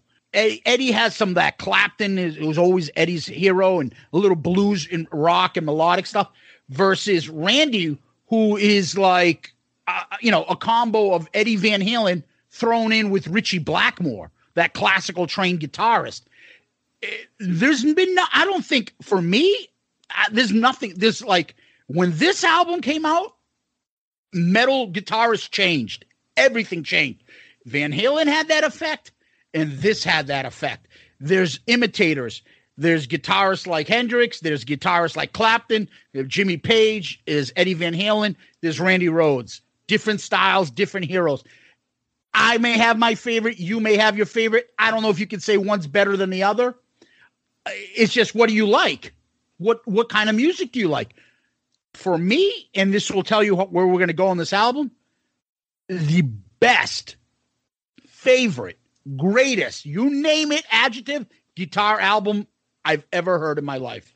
In favorite, nothing is better than this. The talent on this is fucking off the charts. He's just uh, out of this world. And from what I understand, because I'm not a musician, technically, Diary of a Madman is even greater. But to my ears, this is more melodic and this stands out. It is just fucking off the charts. I don't know if you guys want to add to that or we get right into the tracks. No, I'll jump in on that because I was going to kind of save that for the end too, just from a personal standpoint. So this might not be my favorite album of all time. It, it, it's it's a it's a highly regarded album that I listen to often. I did You know- preface it, Tom. I say guitar. Yep, yep. But what I was going to say is, for me personally, my two favorite guitarists of all time are Ace and Slash. Just- I like that style. But in terms of sonically speaking, this album to me has the greatest guitar sound, the greatest crunch, the greatest distortion, whatever Randy Rhoads is using, whatever he plugged into and whatever amp he was using, whatever distortion he was using, it to me is the greatest. It, it's, it's exactly what I want from a hard rock, heavy metal, electric guitar sound. And what he does on this album, like Zeus said, there are some songs on here that I'm like, oh, yeah, the, the song is pretty good but I'm listening to it because I want to hear Randy Rhoads continue to play on it. And that's the kind of album that this is. And you're right. It's I think the reason why I like this album a little bit more than Diary is the reason why I like Slash and Ace. I would never call Randy a sloppy guitar player, but this album is not as polished and technically put together as Diary. So it has kind of for me the best of both worlds. It has Randy's technical prowess with a little bit of that Ace and Slash at some point. So to me, it's, it's just song oriented. Yeah, yeah. It's just a, it's just it's an amazing album. Sonny. My favorite guitar players are from the Hendrix and Van, Eddie Van Halen cut. Like okay. I, am a Vai fan. I'm a yep. Bettencourt fan. If it's not for Randy, I never listen to this album again. Ozzy is okay as a vocalist, but you want to talk about Mark Slaughter getting to you, dude. Ozzy can get to you fucking bad and fuck quick. If it wasn't for how lucky this son of a bitch is of the some of the guitar players he's had, I'm not even sure I ever listened to Ozzy. I mean? I'll tell I, you something, son. I want to jump on that because I've always said that Ozzy sounds like he's whining in yeah. every song. Think of No More Tears. Yeah. You know the song. I can't listen to that song. Yeah. I can't listen to that harp playing. Oh my god. I, I want to fucking stab him on that, but the bass line and guitar is insane yeah. on that song. Yeah, yeah. But it's so whiny. And that's why I almost like Black Label better, but Zakk's not much better of a singer. He can get annoying too. oh God.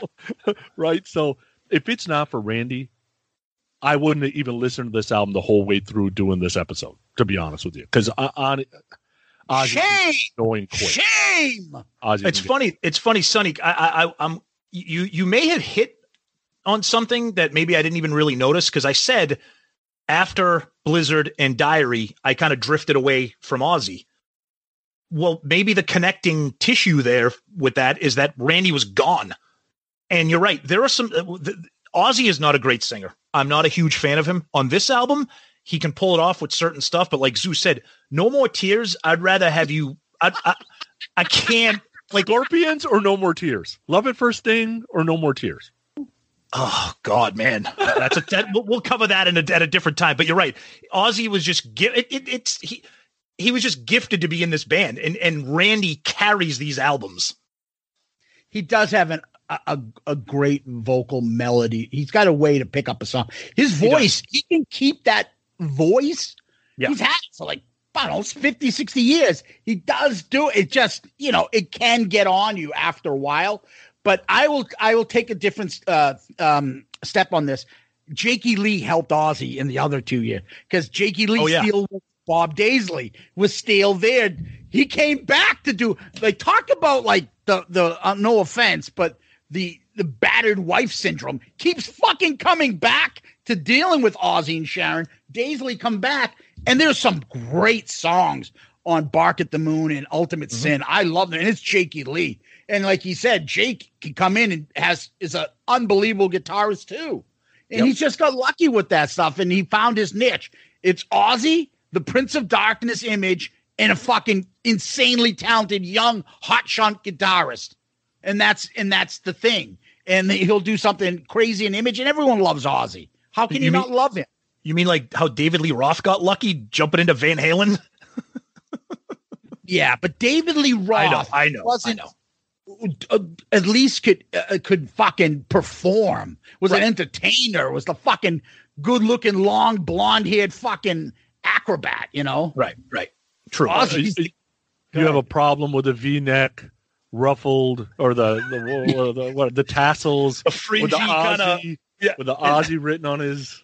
As you can hear in the opening thing, yeah, that's him with the members only jacket. yeah, if you're wearing a shirt that has your own name in studs across the front of it, like in some of those videos that we see, oh. yeah, that Aunt Sally made in the back room with a fucking stitching in her her yep. knits. Yep, yeah, exactly. That's about it. Yep. But anyway, we could do this for days. Let's get into the tracks. Let's do it. Um, let's open up with this one.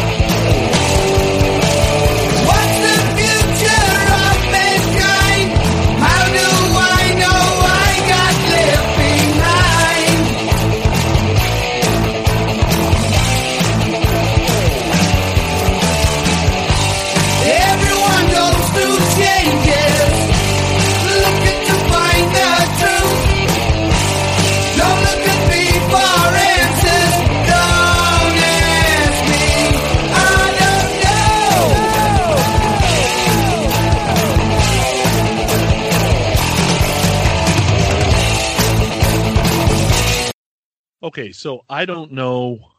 I love the breakdown. I think it creates this dynamic, which I think is really cool. You know, the overall production, this whole album, like for 1980s, pretty good because that guitar tone is unbelievably crunchy good. Like if they were trying to sh- say to, to- Tony Iommi, "Who the fuck are you?"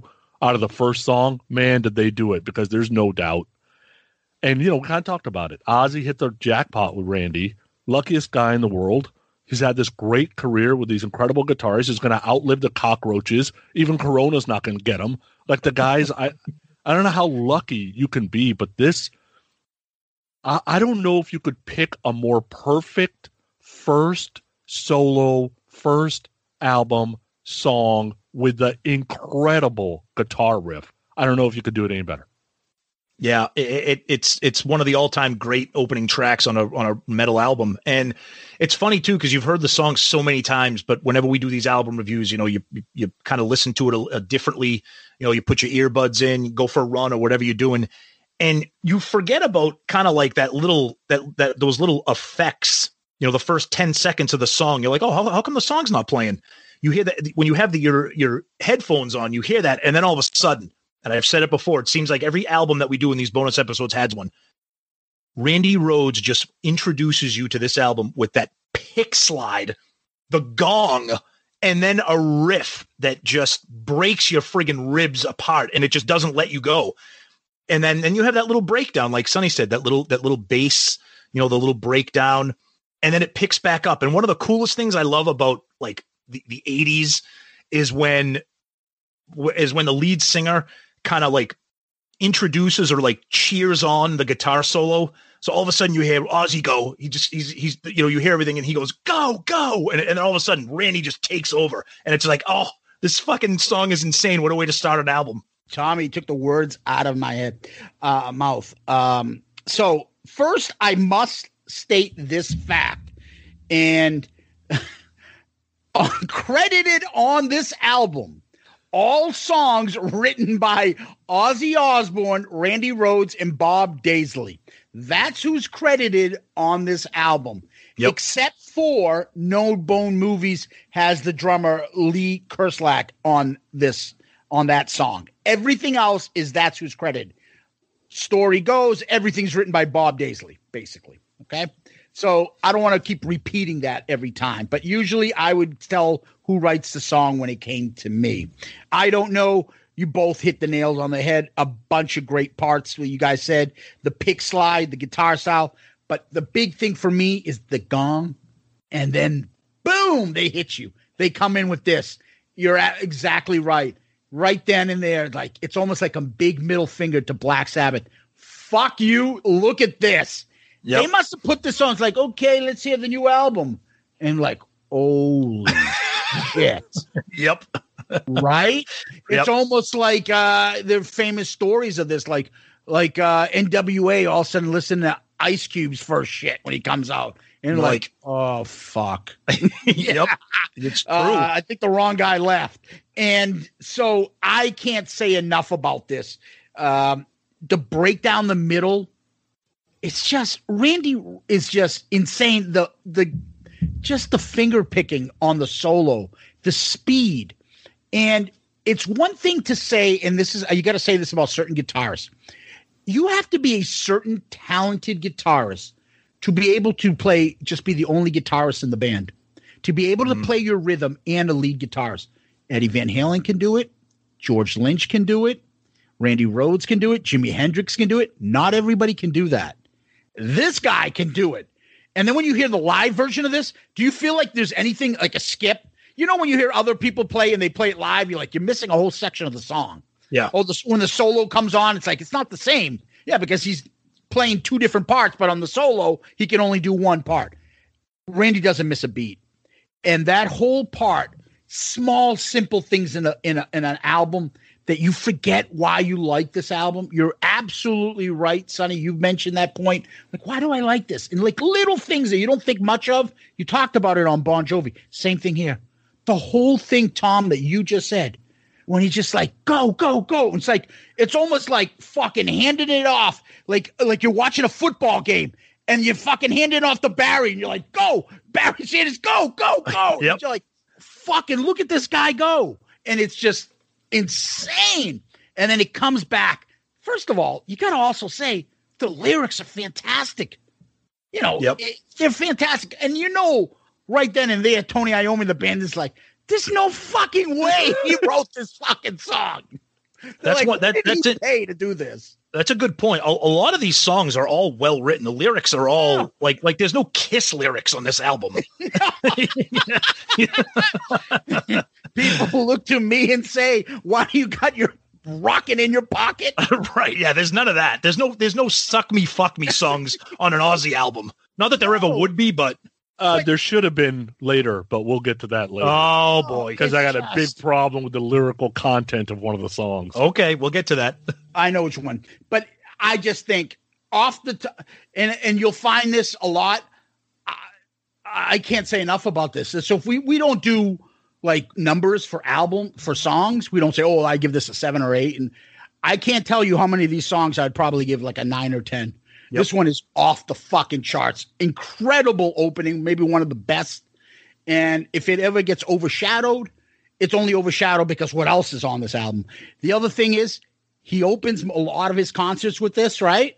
And this has been in his set list ever since he Since day released one. it. Yep. Yeah. Yep. Yeah. So let's go to uh, the Patriots um, in Gillette Stadium, Tom, Yep. and hear the next song.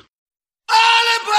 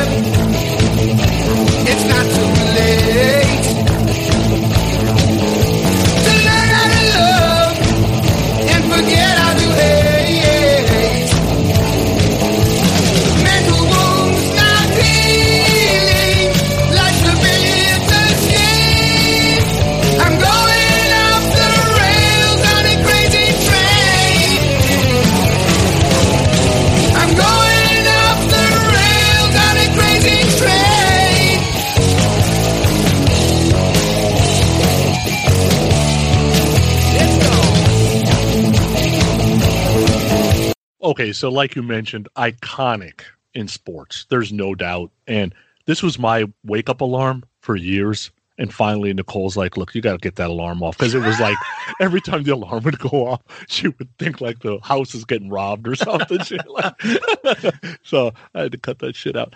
Um, you know, the pick slide that Tommy loves. There's no doubt that's there. Something Zeus said earlier. So the one guitarist, he's playing the, and even on tribute, you can hear it.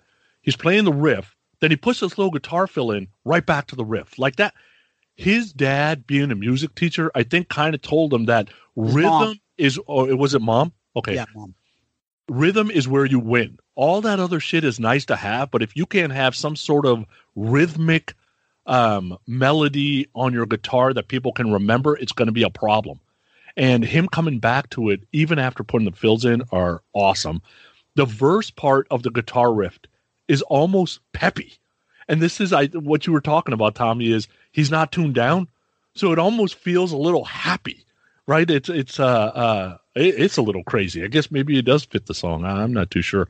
Now I don't know if you guys heard about this, but supposedly some dumbass named Greg Leon and some other dumbass named William Weaver said they wrote the lick to this thing and that Randy stole it. You know, and it's one of those things where you don't hear about it until after it's already sold 5 million copies, like that kind of shit. Like if only sold 10 copies, nobody would care. But since there's money to be made, somebody cares all of a sudden. So I don't know how much of that shit's true. Uh, for all we know, Ozzy wrote it. Who knows? I, I have no idea. Um, but yeah, what I have written down here is to catch a me in the mid 80s or people who are looking to Eddie Van Halen and the, you know, Yngwie Malmsteen hitting and George Lynch hitting and, oh my God, these are guitar gods. Don't forget about the one that passed away before you got into it. Puts it right in the middle. This is an amazing song. I've heard this song just like you guys 500,000 times. I have never skipped this song. I, is- I wish I wish Rock and Roll Night was like this, but I'm sick of that. thing. Oh, come on now. so yeah, all right. So Crazy Train to me, maybe the greatest intro to any song in the history of hard rock and heavy metal. Maybe put Welcome to the Jungle right there, but this intro is just just unbelievable. And the one the song is almost perfect. But the one problem I have with the song is what we've talked about a little bit before, and Sonny talked about it. The intro, the bri- the the bridge, the chorus, the solo, everything is just like just metal. And then you get to the verses, and it's like crazy, but that's how it goes. And I'm like, it's it's it, it just the whole. I'm like, wait a minute, wait, what just happened here? Wait, wait, what just happened? You just opened up with the most scary, like menacing intro, and then you just went into like this little shuffle beat and this like upbeat little, you know, millions of people. I'm like, wait a minute, what just happened? But then he goes into the bridge and the chorus and the solo. You're like, okay, this fucking song is unbelievable. Uh, it's kind of a weird, like it. It doesn't. It the verses like don't fit the rest of the song. You know, yeah, S- Sonny's doing like the Carlton You know what I Shuffle right now. What you just you just said. Go ahead. Tom, it, I could totally picture, and somebody probably can come up with this. One of our listeners. You know, it- it- you're exactly right. I could totally picture in the middle of Crazy Train, right when the lyrics come in. Yeah, go ahead, sing the part. Millions of people. like, in the middle of that is a mashup with YMCA. Uh, right. Right. It just millions of people staying at the YMCA. right. It's just uh, I don't. I, I- I mean, but and I hate saying that because the song is so amazing and this the song has so much to offer and and you love listening to it and and it's a song that you don't get tired of. Um, you, you know, we we've talked about you know Sonny kind of hinted on that thing. Um, he talked about uh, Greg Leon and how he helped you know he takes credit for it that he when he when when he took Randy Rhoads' place in Quiet Riot he helped him write the you know the the the core you know the lick to this the riff which he said came from when the two of them were listening to Steve Miller's Swingtown which is one of the worst fucking songs in the history of recorded music so I, would love to a minute. Wait a minute. I thought I thought Ace Frehley's cover of the Joker was that. Oh, jeez. Don't make me talk about the Steve Miller band. Fucking brutal. So I'm, I, would love to see how you connected Swingtown to Crazy Train. But anyways, I saw that. So we've already done a couple lists. So bear with me. I'm going to do one more list. Guitar World ranks this as the ninth greatest guitar solo ever. I don't know. I can't believe it's that. It should be way higher. So the top eight. Sonny's Sonny's giving me this mad like he's not like he's not impressed with the solo to Crazy Train. What's the matter? It's not even the best solo on this album. Okay, we'll talk about that. But so so number eight, Hotel California. Number, Ah, number uh, maybe higher that that is. I'm not an Eagles fan, but that solo is unfucking believable. because it's it's dual guitars doing the same fucking thing. It's insane. number seven, one by Metallica. Number I seven, that. s- six. Uh, I'm sorry. Num- yeah, no, that was number seven. Number six, November Rain, Guns N' Roses. Number five, all along the watchtower. All along the watchtower, Jimi Hendrix. Now there you go. Number four, a band I can't stand, but I'll give him credit on this solo. Comfortably numb, Pink Floyd. Oh. Number three, number by th- Yep. Number three, Freebird, Lynyrd Skynyrd. Number two, Eruption. Number two, Eruption, Van Halen, and number one, the obvious Stairway to Heaven, Zeppelin. So, I, I y- y- they're, but they're, but they're, you know, Sonny's making a face. There's a reason they're there because they're they're so overplayed. I mean, you've heard them. No since the- offense, since- eruption should not fucking be in there. I agree with that It's because gonna be melodic. It's gonna be something that moves you. Eruption's just fucking But it's all- guitar overload. Like, what the fuck is this? But it's also not- something you're like, holy. and it's and it's also not it's also not part of a song. You know, so so it shouldn't it shouldn't be included. But anyway, so th- those are some of the rankings there. But but yeah, the song is just it's it's a stadium anthem. It's just a, it's an it's an incredible song. Um, and some of the information I got on this too is that the song is kind of based around some of the themes about the, what was going on with the Cold War at the time, which is kind of interesting because you you, you just thought it was about Ozzy being fucking crazy and losing his mind. But uh, multiple sources can uh, talk about how you know the lyrics were Cold War theme influenced. So I, I thought that was kind of an interesting thing too. But Well, why don't um, you just ask Bob Daisley? yeah, exactly. Ozzy's like Cold War. What's that all about? I don't know. Zeus, go ahead. Crazy trade. Yeah, I never heard of it. Um, this song, you know, we we joke, but it's every Patriots game. The entrance of the Patriots come out. We're all know every fucking hockey game, every fucking base. It's just that big. I put this in, and uh, here's my own top five probably list. Overplayed, but yet you still love. Yeah. This rock and roll all night, shook me all night long. Stairway to heaven. And uh, you guys want to add anything else? Welcome to That the is the jungle. Welcome to the jungle. Enter Sandman. Like Enter Sandman. Back in Black. I mean, just songs that are overplayed for a reason. Just like eh, whatever. But for me, I I can't. I, I I'm like Sonny. I can't steal. Like I I can't steal. Like not get moved when I hear the song. Yeah. and it's usually when the solo comes in. Um, you're you're right, Tom, about the fucking giddy, silly, fucking middle, like the lyrics pick up crazy. you know, um, you know, finger snapping shit. But that riff and the I I always the image to me, Tom, was Halloween. The Michael Myers theme. Oh, Michael Myers theme. Yep. Yeah, that thing. And that's it. It's just the way the guitar goes and that sound. And even that, think how many times, how many fucking rap stars made uh, songs off of this? Oh, yeah. Yep. Right? And made hits off of this song. Or even the car commercial with the family in the car, each making a different rattling noises to make the sound effects of the beginning of this song. Yep. It is such, it, it, it, and then he did it for tribute when that's when it was Oh, yeah. Fat Ozzy with like the hair metal hairdo on the railroad track. Yes. Oh my god, that was such a bad image for Ozzy. Oh my gosh, the, That was really It's bad. just it's so iconic that it's almost like a cliche, but it was that Trick Daddy "Let's Go" fucking thing that became a huge hit. Yep, and people sample this song still.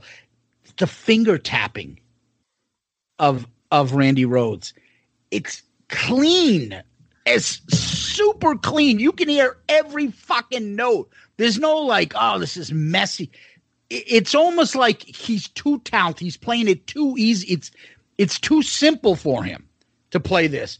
Anybody else would fucking would be struggling to pick this stuff up. Yeah, and if you watch it- the if, when, when you watch the video of him doing it, it almost looks like he's bored. It's like, dude, how, how, how is this? How how is this that easy for you? and then picking right up in the rhythm. So, like Right. I was saying, if you hear other songs, and I've heard like other musicians try to do this live and stuff, you miss half the song, but he goes right back into the rhythm. Like he doesn't miss a step. It's insane. And, like one of know, the things that's one of the things that Sonny said too, and you you notice it, he does like the the equivalent of what a drummer does when a drummer does a drum fill.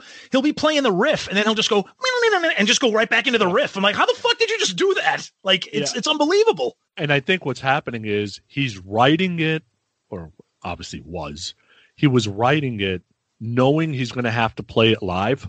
Yes. Right. So even the guitar solos, they end before the verse comes back in. So the guitar solo's not fading out and he's going to have to deal with that live.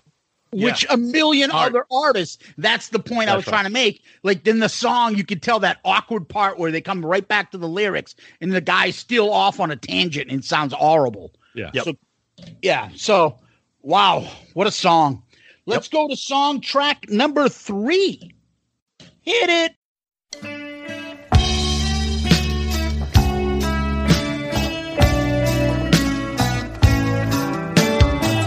Yesterday has been and gone. Tomorrow will I find the sun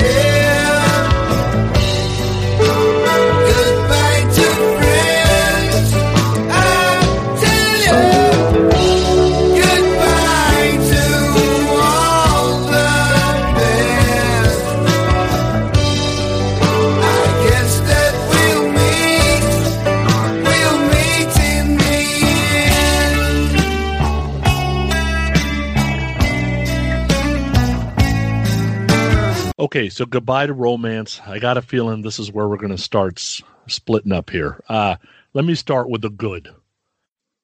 Randy's amazing. The versatility is outstanding. The guitar solo is perfect. Like you can't Mick Fury, Yngwie Malmsteen can't do this solo. Like that. That's not going to happen. And you know the lyrical content's great. I think it's a great way to kind of say I miss you, Black Sabbath, or whatever. You know, separating. I get all that. That whole keyboard keyboard outro thing, not a fan. I never ever the rest of my life need to hear a Ozzy ballad. Ozzy's voice is brutal as it is. I cannot hang with a whiny, um, just melody that's I don't. Oh my god! I, just him singing ballads just drives me absolutely up the wall.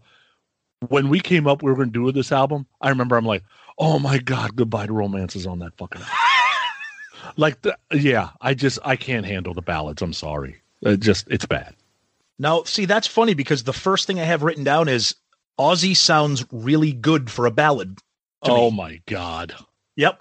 Now, here's the thing about this song. Uh, but I I agree with you that that keyboard outro, it's it's like we got a song going here. Let's let's just fuck it up. Like, what are you doing? Like, don't don't don't do that. Um, you know, like you said, it was kind of his way. He was saying goodbye to Black Sabbath. He thought maybe his career was over at the time. He was kind of saying goodbye to everybody. But I was listening to this song and I was thinking, in terms of hard rock metal, not not like Zeppelin or anything like that. Is this like the first power ballad? Like, can you think, like, you know what I mean? Because, like, I'm not talking like Stairway to Heaven. I'm talking about a band that would be considered heavy metal, hard rock. Like, this is this is this is a power ballad, and I'm trying to think of something that came out before this because this was 1980, Dream 81. on. Yeah, Dream On, but you wouldn't consider Aerosmith like heavy metal. But you know what I mean? Like I, I thought it was interesting because nobody was doing anything like this at the time. Black Sabbath certainly didn't have music have, have anything like this. Uh, they had some slower, drudgy stuff, but I They don't did. know if it was completely ballad. They did. You know, Van Halen didn't have ballads or anything at that time. You know what I mean? I think you say ballad because the word romance. no, if no, no. I mean, says no, goodbye No, to my friends. it's the friends, musical style. But it's also, but if you say goodbye to my friends, maybe would you say it's a ballad? oh, Oh yeah. yeah, oh yeah. The the essence, the t- the tone and the essence of this song is a ballad. Yeah. Um, but that being said, I like it a little bit more than Sonny. I, I it's not a it's not a go to song by any stretch. Again, Randy, you know, holds holds it together for the song that that would otherwise be kind of a throwaway. But I I, I like it. I like I like the mood of the whole album. Yeah. I think even the keyboards, organ, all that shit throughout this album has the same it's the same sound. So I enjoy it. It's got that eerie kind of sound. It's not fucking the my way piano uh, I mean keyboard. My way that again. shit. yeah. So I, I don't know. It's Don Airey of Deep Purple and and fucking the Great Rainbow piano slash keyboard player. So uh, it's a good song. I like it. I like it. It's a good song. That's all I'm going to say. It's Yeah. not like, oh my God, I've got to hear fucking Goodbye to Romance. But it's a Randy Rhoads guitar solo in there, and it that's what keeps me there. It's lyrically, it's fine. Um, it- it- again, it's nothing that I'm like, oh my God, you know, how can you say this isn't the greatest album? I mean, listen to this, listen to Goodbye to Romance. It's nothing I would brag about, but it's certainly not skippable. It's certainly not a bad song. I enjoy it, but it, you know, of the tracks, it's one of the weaker ones, but I wouldn't even describe it as weaker. It's not one of my favorites on this album. That's how I would say. Um, and you're right, Tom. It's simply about um, goodbye to romance, goodbye to Black Sabbath. It's funny. So I was listening to this on the way to traveling for the last couple of weeks, and I've been playing this in my car. My daughter's in the car. She's 11 now, soon to be 12. And she'd been getting into the Beatles for some reason. I don't know if it was school music they make them listen to in music class. She's like, this is like a Beatles ripoff. I was like, what? Ah. She goes, yeah, this is like yesterday. I'm like, what the fuck? And I've heard other people say Int- Ozzy has a little bit of a Beatles influence that he comes back to every once in a while and puts like Beatle like things in his songs. Mhm. And my little 11 year old picked up on that and says, This, She usually does not comment on music in my car. She tries to avoid it, especially when it's Kiss. Yeah, I was just going Um, to say you're not listening to Kiss. no, and so and then somebody else mentioned. I think I somewhere I read that there's jazz chords in here, and I don't pick up on that. I'm not a musician, but supposedly there's some jazz chords. The other thing to put in: this is the first song they recorded when they did this album. yes. I don't That's know right. how they start off with this and be like, okay, that's that's the floor. yeah, right. It's gonna get better than this, right? So Yep. um yeah, so that's that. Let's Okay. uh let's move it along to a very short little one. Let's go to the next.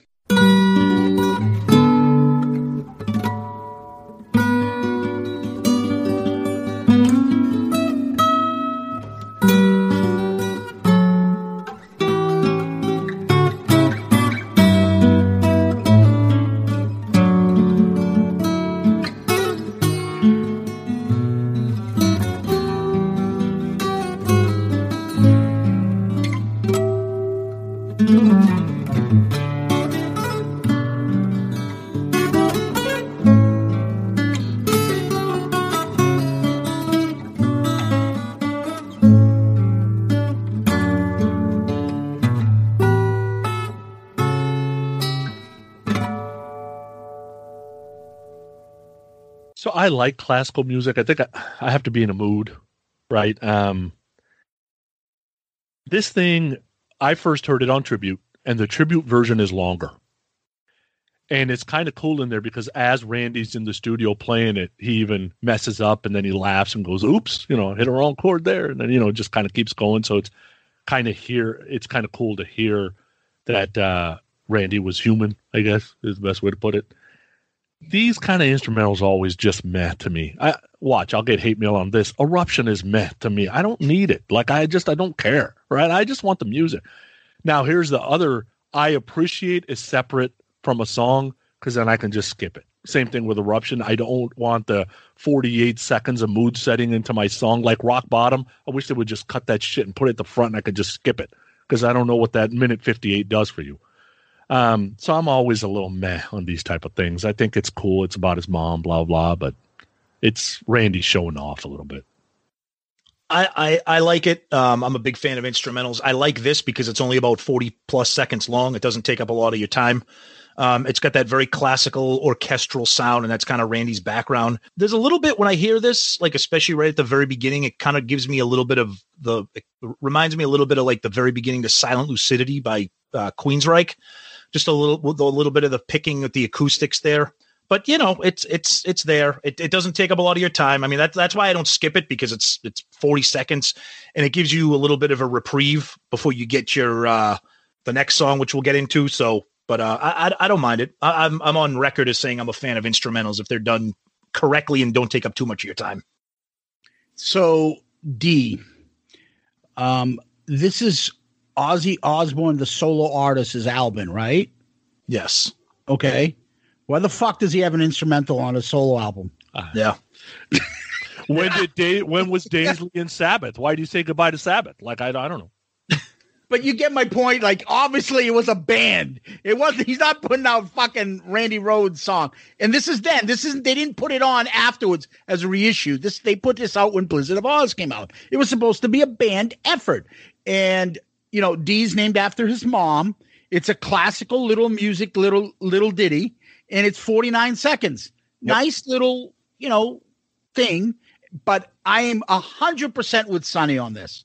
Don't need it nice, but I don't want. I'm not even a fan of Eruption. I don't get it. It's okay. You're talented.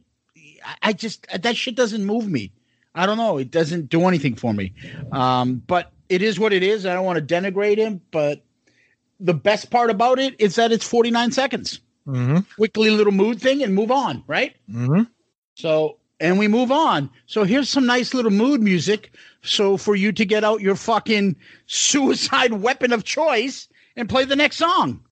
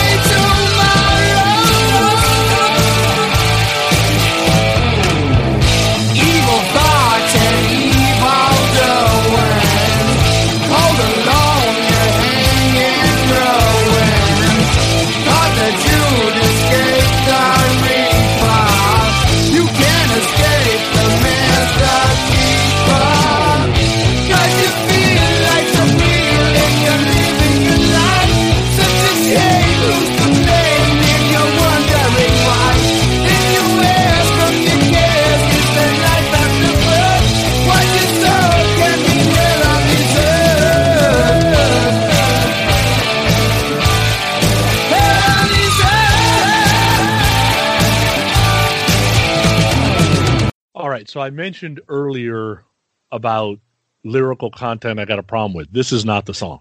Uh, it's it's a later song because I think he's right. Whiskey is quicker. Uh, wine, I don't even like wine. Whiskey is quicker. Um, the song needs a guitar solo. That's why I love the tribute version because that's when Randy actually does his guitar solo. But after the last two songs, this song was very welcomed. I think it can be a Sabbath song. I think that shit that Ozzy's doing in the middle is completely just stupid. Just shut up and let Randy do his thing. Like, just don't even like. Well, I was messing with stuff in the studio, mate. I don't care. Like, it, uh, just let Randy do his thing. And this whole lawsuit thing, you know, whether the song encourages self-destructive behavior or makes kids especially susceptible to issues. I don't know if I believe all that. I think everybody's got to make their own decision on should an artist have to worry about what they're writing about in case innocent hear, ears may hear it. I'm a believer of no. I think the artist should be able to express whatever they want to express, and it's on the parent to try to either listen to what they got, just like I used to, right? The kids would want a song on their iTunes. I'm like, great, you give me the money, I'll put it on your iTunes, and they got a clean version until they were into their mid teens, right? Because Mhm. it was listening to all this fucking gangster rap, hip hop shit, and I didn't want him to hear all the stuff that sooner or later you're going to end up hearing anyway. You don't need to hear it as an eight year old; you can hear it as a 14 year old, right? So this whole lawsuit thing, I don't think it says shoot shoot in there. I just wish he would shut the fuck up. Basically, like if you're gonna if you're gonna change something on the recording in 2002, take that part out, like that that kind of thing. Uh, but that's just me. One of the greatest riffs on the entire album. I mean, the way the song just, just again with Randy Rhoads and that guitar tone, oh, just an unbelievable, unbelievable riff. And there's a couple conflicting stories. You know, Ozzy claims that he wrote it, you know, after Bon Scott died. Bob Daisley's like, no, this is about Ozzy because it was Ozzy was about to be the next Bon Scott if something didn't happen to him. Sonny hinted at the tragedy. You know, November 1985, uh, Ozzy was sued by a family of the teenager who committed a suicide allegedly after listening to the song, claiming that in the middle of the song it says, "Why try? Get the gun and shoot." You know, horrible tragedy. But this is the thing that's kind of funny. Not about a tragedy, not about a suicide, but Bob Daisley and Oz, Ozzy um, claim that the line actually says, "Get the flaps out." Flaps meaning an English slang term for vagina. Yeah, like I say, snap a flap. That's exactly The why I said going all over the place. It's I was right. saying that So- shit in high school, Tom. So I don't know which one is harder to believe that he said get the gun and shoot, or that he said get the flaps out. I don't, I don't know, but th- this this was a great line. So, um, but Sabbath's Sabbath's former uh, manager and uh, Sharon's father Don said about the lyrics. He goes, "To be perfectly honest, I'm doubtful as to whether Mr. Osbourne even knows the meaning of the lyrics." so, uh, but that being said, you know, it's I, I like the breakdown when it's just the bass, that little bass breakdown. Um, the part of the song that Sonny was talking about with all the little uh, vocal effects and say it's stupid. What do you? That's dumb. Nobody needs that. Um, and then it kicks right back into that vicious riff. Um, th- this is it's a it's a great song. Obviously not a very uplifting song, but it's a it's a it's a great track. All right, couple things. Sonny, you say I wish they would take it out. If you took it out, then you're actually admitting there was something wrong with it. Like, always thinking like a lawyer. Can't take it out now. Then you're admitting you was something wrong. So the other part is like this is like the number one, like probably First Amendment song. This and Me So Horny, which we did in the uh, high school uh, lip sync contest in uh, senior year. I would have loved to have seen that. Oh my god. Um, yeah, that was that was classic. I don't think this song is even telling people to do crazy shit. So okay, he he's telling people like this is a bad way and you're going to end up dying. It's interesting though on Suicide Solution. I didn't put the word solution as drinking. I put solution as meaning here's your here's the solving your problem. Suicide is the solving is just solve your problem. The suicide solution. Oh, Just absolutely. Yeah, and if So- and if all if Ozzy tries to convince us and otherwise he's fucking lying because you're right. The suicide is the solution. That's how I That's interpret. I always thought until I listened and did read the stuff where Bob was talking about it. And in this episode research that I'm like, oh, a solution. That's like a British way of saying like uh, a liquid or something like that. Like what? I'm like, I wouldn't put it like that. I'm not buying Uh, that one. yeah, exactly. And so to me, it's a little fucked up. But there is no solo on this, which is disappointing. The riff is legendary. The lyrics are legendary. There's no fucking way Ozzy wrote this about Bon Scott. There's no, fucking way he did. This is Bob Daisley looking at this guy going, All right, I've got to write all this song for this fucking drunk because he can't handle anything. All right, I've got a good one for you. How about this?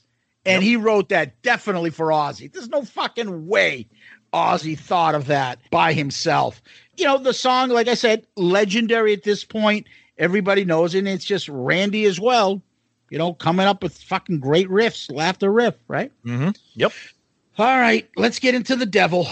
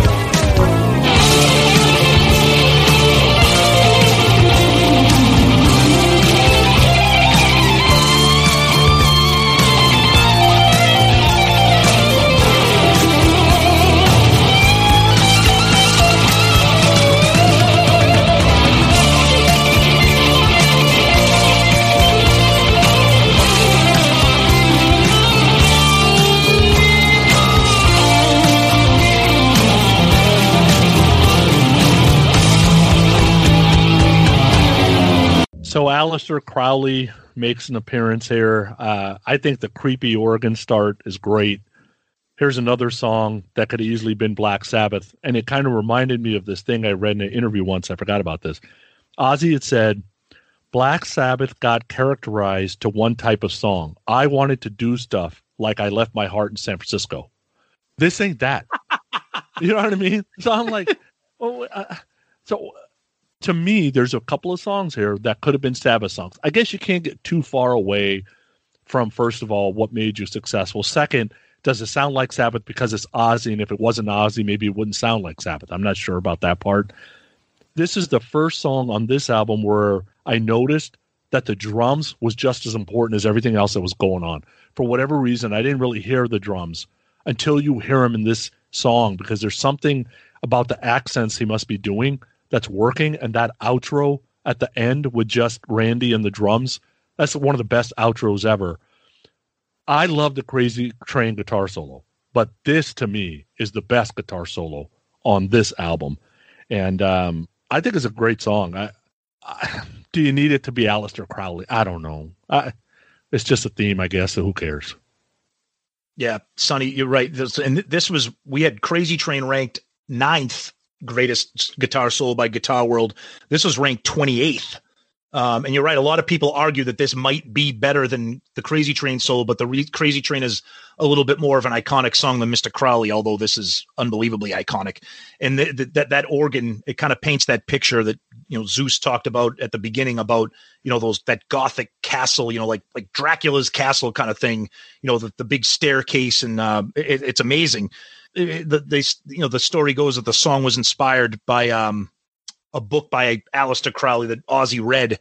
There were a deck of tarot cards that were found in the studio. And for people that don't know who Aleister Crowley is, he was a, an English guy who was into the occult, black magic, um, created a religion in the early early 20th century. Famous for being the guy that Jimmy Page bought his house, you know, that, that he lived in back in 1971. Because Jimmy Page was obsessed with uh, Aleister Crowley and all the shit that he was into. And, another little bit of trivia, I, I didn't know this. uh, I guess apparently Ozzy mispronounces his name. It's supposed to be Crowley. I don't know if that's a British thing or something, but Ozzy calls him Crowley. I love the song. I mean that that that organ. You got the pause, then you got Ozzy just saying Mr. Crowley, and then boom, the whole band just joins in. It's, definitely a great track. All right. This was Ozzy's second single. I forgot to mention that. It didn't chart in the US. In the UK, it made it to number 46. Crazy Train, uh, I forgot. Uh, that was a UK single to 49, mainstream rock at number nine. The thing that's famous about this is the B side on this had that song "You Said It All," which was going to be on the album. They re- they were performing it, but they never actually recorded it, and so it never went on an album. But they did play it live, and so the live version. I believe is on the B side to this, and Suicide Solution Live is on the B side as well. Mr. Crowley is just Don Airey's organ keyboard is insane. It, it's just the mood. It's eerie. It's dark. It's foreboding. It's the theme. It's Ozzy. You know, that's what I picture. This Victorian type of castle. I'm watching a Universal movie. They're coming into Dracula's castle, and this is the type of music you would hear. And it's all Mr. Crowley and satanic shit. And when I was little, I was like, what the fuck? Oh my God, Aleister Crowley. Oh my goodness. This is the shit that we all bought into when we were younger and stuff. It is insane. The song is ranked 23rd greatest heavy metal song of all time by Gibson. Like I said, Don Airey did the um, keyboard, and apparently somebody else had come up with it when they were demoing this. And then Don Airey just when he came in to do this added more to it and and extenuated it to make it what it's the legendary thing that it is now. But the song is just insane. For me, that was the video that I was telling you about, Tom, when he's singing the song mm-hmm. and he looks back into the band and he's like, What the fuck do I got here? Yeah. As a matter of fact, Tom, if you look at the YouTube video clip of this, it's on Ozzy's own YouTube channel. Mm-hmm. Ozzy himself comments on this. Yeah. And he writes this about, and this is mostly Randy Rhoads. He so he says, Randy Rhoads was quite possibly the best composer and musician that I have ever met in my life. He came into my life like a bolt of lightning, and as such, he was gone again. I consider myself one of the luckiest men alive to have not only met him, but also have had the great honor of being able to work with him. I will cherish the time I spent with him till the day I die. And then cap letters, long live Randy Rhoads, long live rock and roll. I love you all, Ozzy.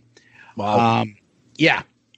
I, I can't say enough. When you see the musicianship on that clip and just Randy and even fucking Tommy Aldridge and Rudy, it's just insane how talented and how that song comes across. And that outro, when he just takes off and goes, It's unbelievable. It's just unbelievable. He doesn't miss a note. It's clean as hell. Even the live version, it's clean as hell, and the guitar is just insane.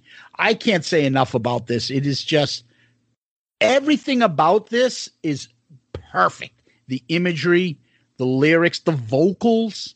The, Yeah, Ozzy sounds great on it. Musicianship is off the charts. Off the charts. So let's uh let's move this one along.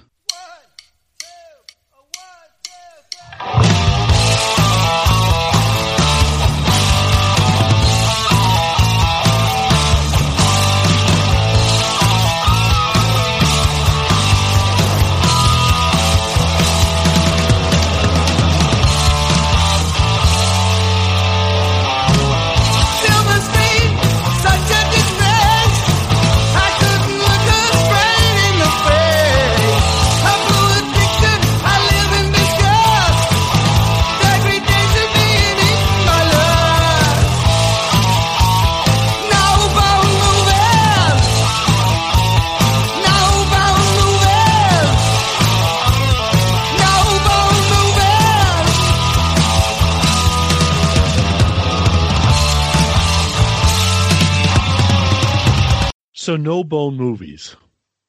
I got a major problem that these guys don't like porn. I, I Daisley. Oh, come on, man! really? This is where I've, I'm just like, what the hell's wrong with you? um, solid riff. The guitar solo is a little weird because it kind of feels like it got recorded like in a tunnel.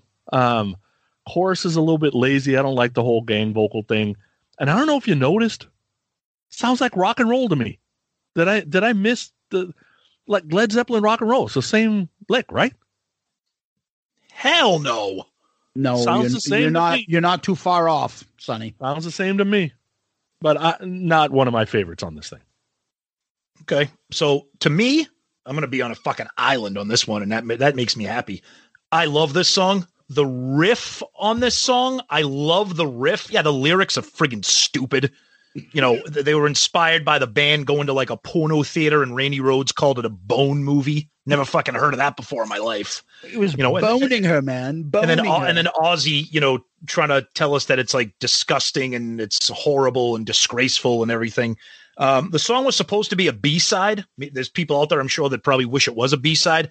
I this is one of those songs when I was talking about the crunch of Randy's guitar. I like the up tempo and I like the lick that he has in the song. The chorus is kind of stupid, but I, I I just I just enjoy Randy's. This is this is this might be the most perfect example of me loving this song just to hear Randy's guitar tone and his riffs on this because most people don't think it's a standout song at all, but I I enjoy this one a lot. Zeus. so this to me is the song that doesn't fit the album. It sounds nothing like any of the tracks. It is completely different. I don't know what key it is. I mean, I know he switches his keys all throughout this whole album, but it's just completely different. It's like a happy go. It sounds like somebody put 38 special in the middle of a fucking Ozzy album. Okay. Um, it's like Southern rock. He's doing a fucking slide guitar thing Yeah. which obviously is not his thing because he's the worst solo on this album. And you're right, it sounds like they were in the middle of a fucking party in the studio and someone Brett record. It's like sloppy. There's like background shit going on. It doesn't even. Is this? Are they recording a song? What are they doing here? Uh, I don't know. It's just. It's just weird. It doesn't fit. And the song, I believe, was supposed to be uh, because they needed an extra song. Uh, you looking at me, looking at you, which became afterwards on the reissues, like the hidden track that they added back in was going to be on this. And then they kicked that out and then recorded No Bone Movies and put this on. Uh, I don't know. I, you know how I feel about extra songs? They should have put it all on and gone Agreed. with everything. Yep. So, um, I like the song. It's not bad.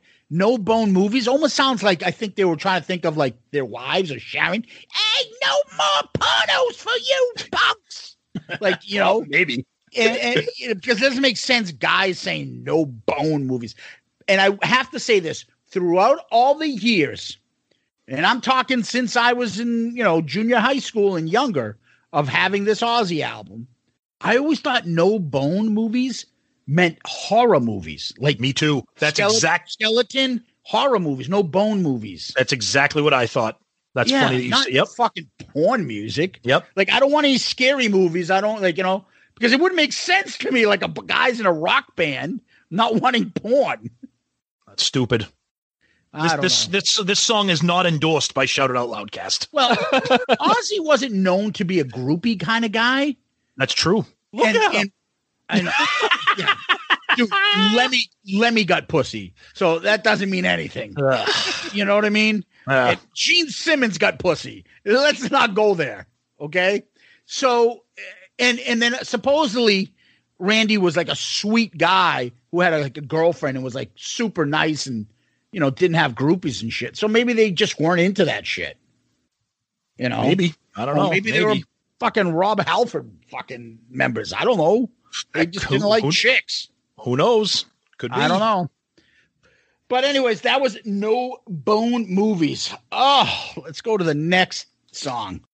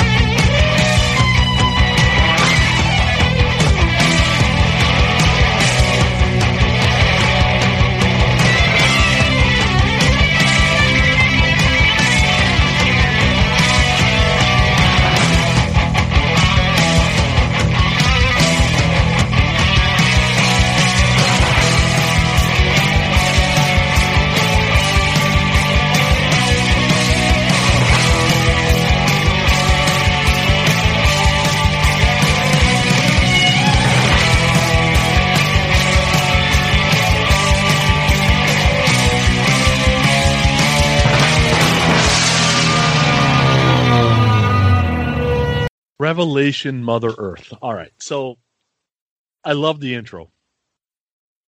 And then I remember I'm like, oh my God, another Ozzy ballad. Oh my God. so I was going to tell you guys a story. So usually I listen to my iTunes library when I own the music, right? Because I ripped all the CDs into iTunes. But this song wasn't in my library.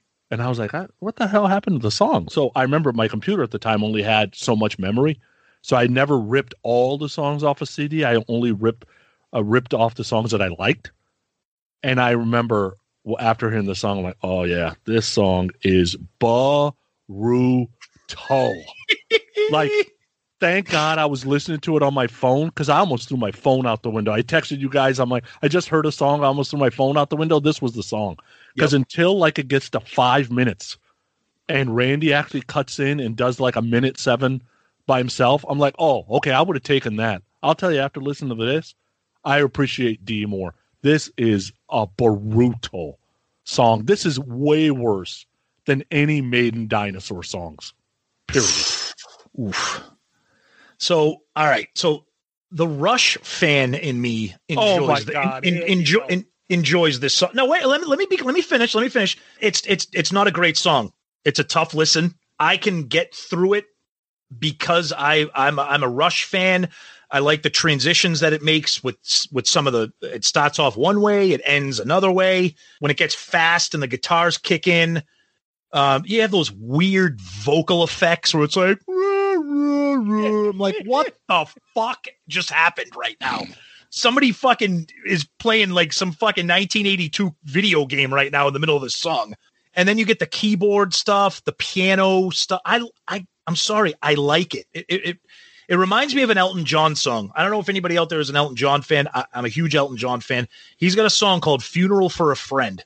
and it starts off it's like this multi-layered weird kind of song and it reminds me of that it's a combination of that and like something from rush that being said i'm it's not a great song i'm not going to tell you that it is i enjoy it but it sticks out like a fucking sore thumb on this album as you, you're cruising through blizzard of ozz and you get hit with this and you're like wait a minute what just happened it should it should probably be the, the last song but i can tolerate it a little bit more than uh than Sonny and probably zeus i'm assuming as well All right. So this will have to be the probably greatest difference of opinions throughout all of our bonus episodes ever. All right. This is by far the most epic song he's ever done. I agree. I fucking love this song. This song is fucking off the charts. Brilliant. Okay, wow, that Brilliant. I thought I was going to be the one that liked this the most. Wow. Not even close. I fucking love this song. it is brilliant. The vocals, the lyrics are fucking fantastic. What's wrong with talking about fucking being saving the earth back in 1979 slash 81?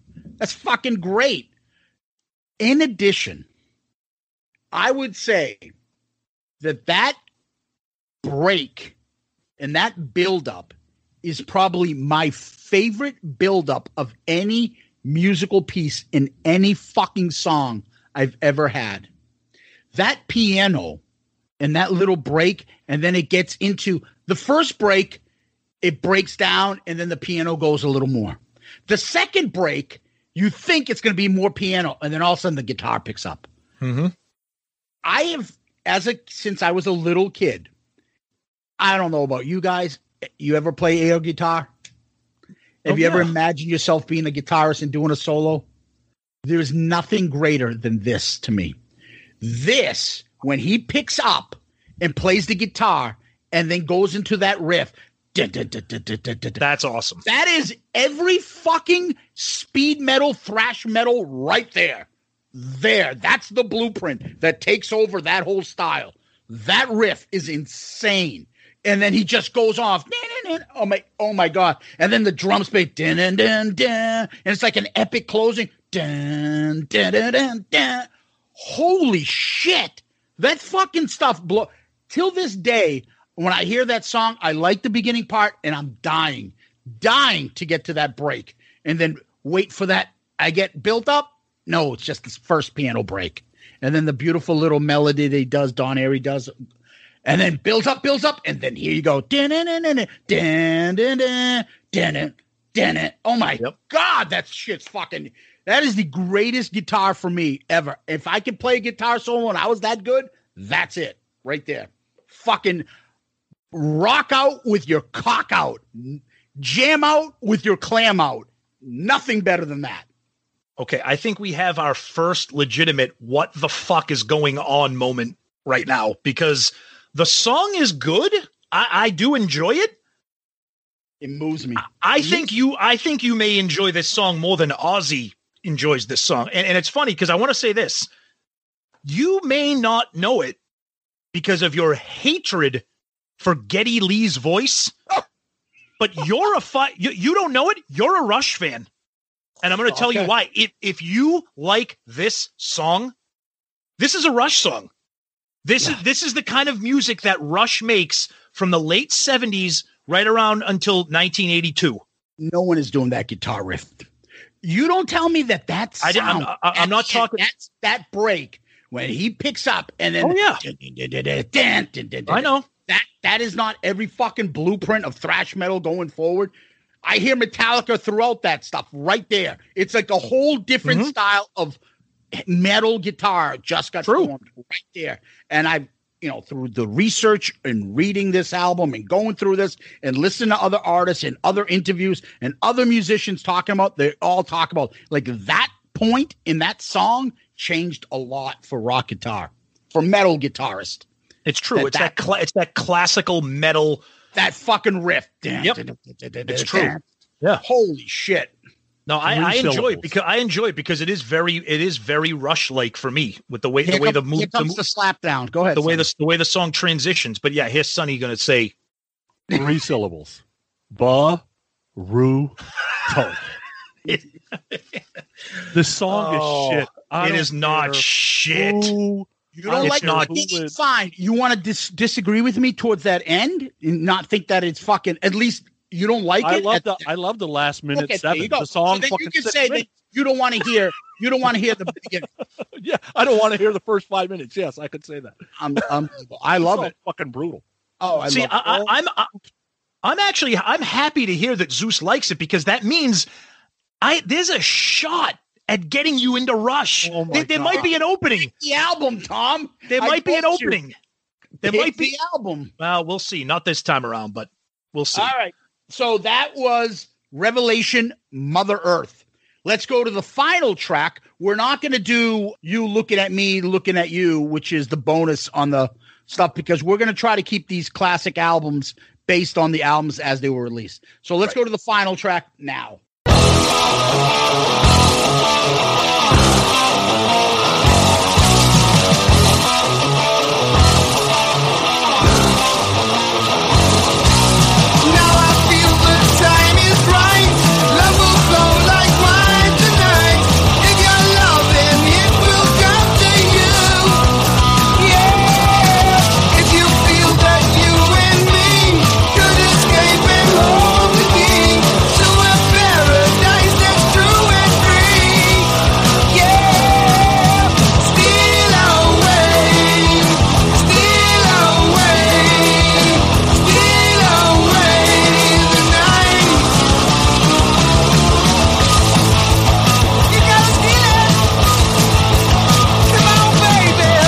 Okay, so for all of the differences in the songs, and Zeus mentioned it before. Supposedly, I'm not a musician either, but supposedly every song's in a different key, and Ozzy was trying to do that on purpose, or Bob was trying to do it on purpose. Whoever wrote it, I don't know. Randy. Yeah, whoever. This one, this Steal Away the Night, is a straight ahead rock song. It's probably the only really straight ahead rock song. I don't know if I really like it because it's a great song or if, if it was after the dumpster fire that we just listened to. but it's a great way to end the record. I like I like the nice greasy riff. The chorus a little meh to me. And I, the guitar solo is great. I just wish it was longer. Uh, but it's a great way to end the album. You could not end the album with that last song. That's for sure. So uh, to me, this uh, this ended up being a good song. Killer riff. Might be my favorite riff on the entire album, and I like the fact that it's a it's an upbeat, you know, more more than mid tempo song. There's not a lot of those on this album that that sound like this. The, the the groove and I think an underrated aspect of this song is that friggin' the bass line in this song. He is all over the place. If you pay attention with the to the bass on this, and there's something about this song, and it, it, and it might be it might be the tempo, it might be the the the riff, and the bass made me think of it. I could picture this song being on Rock and Roll Over, done by Kiss.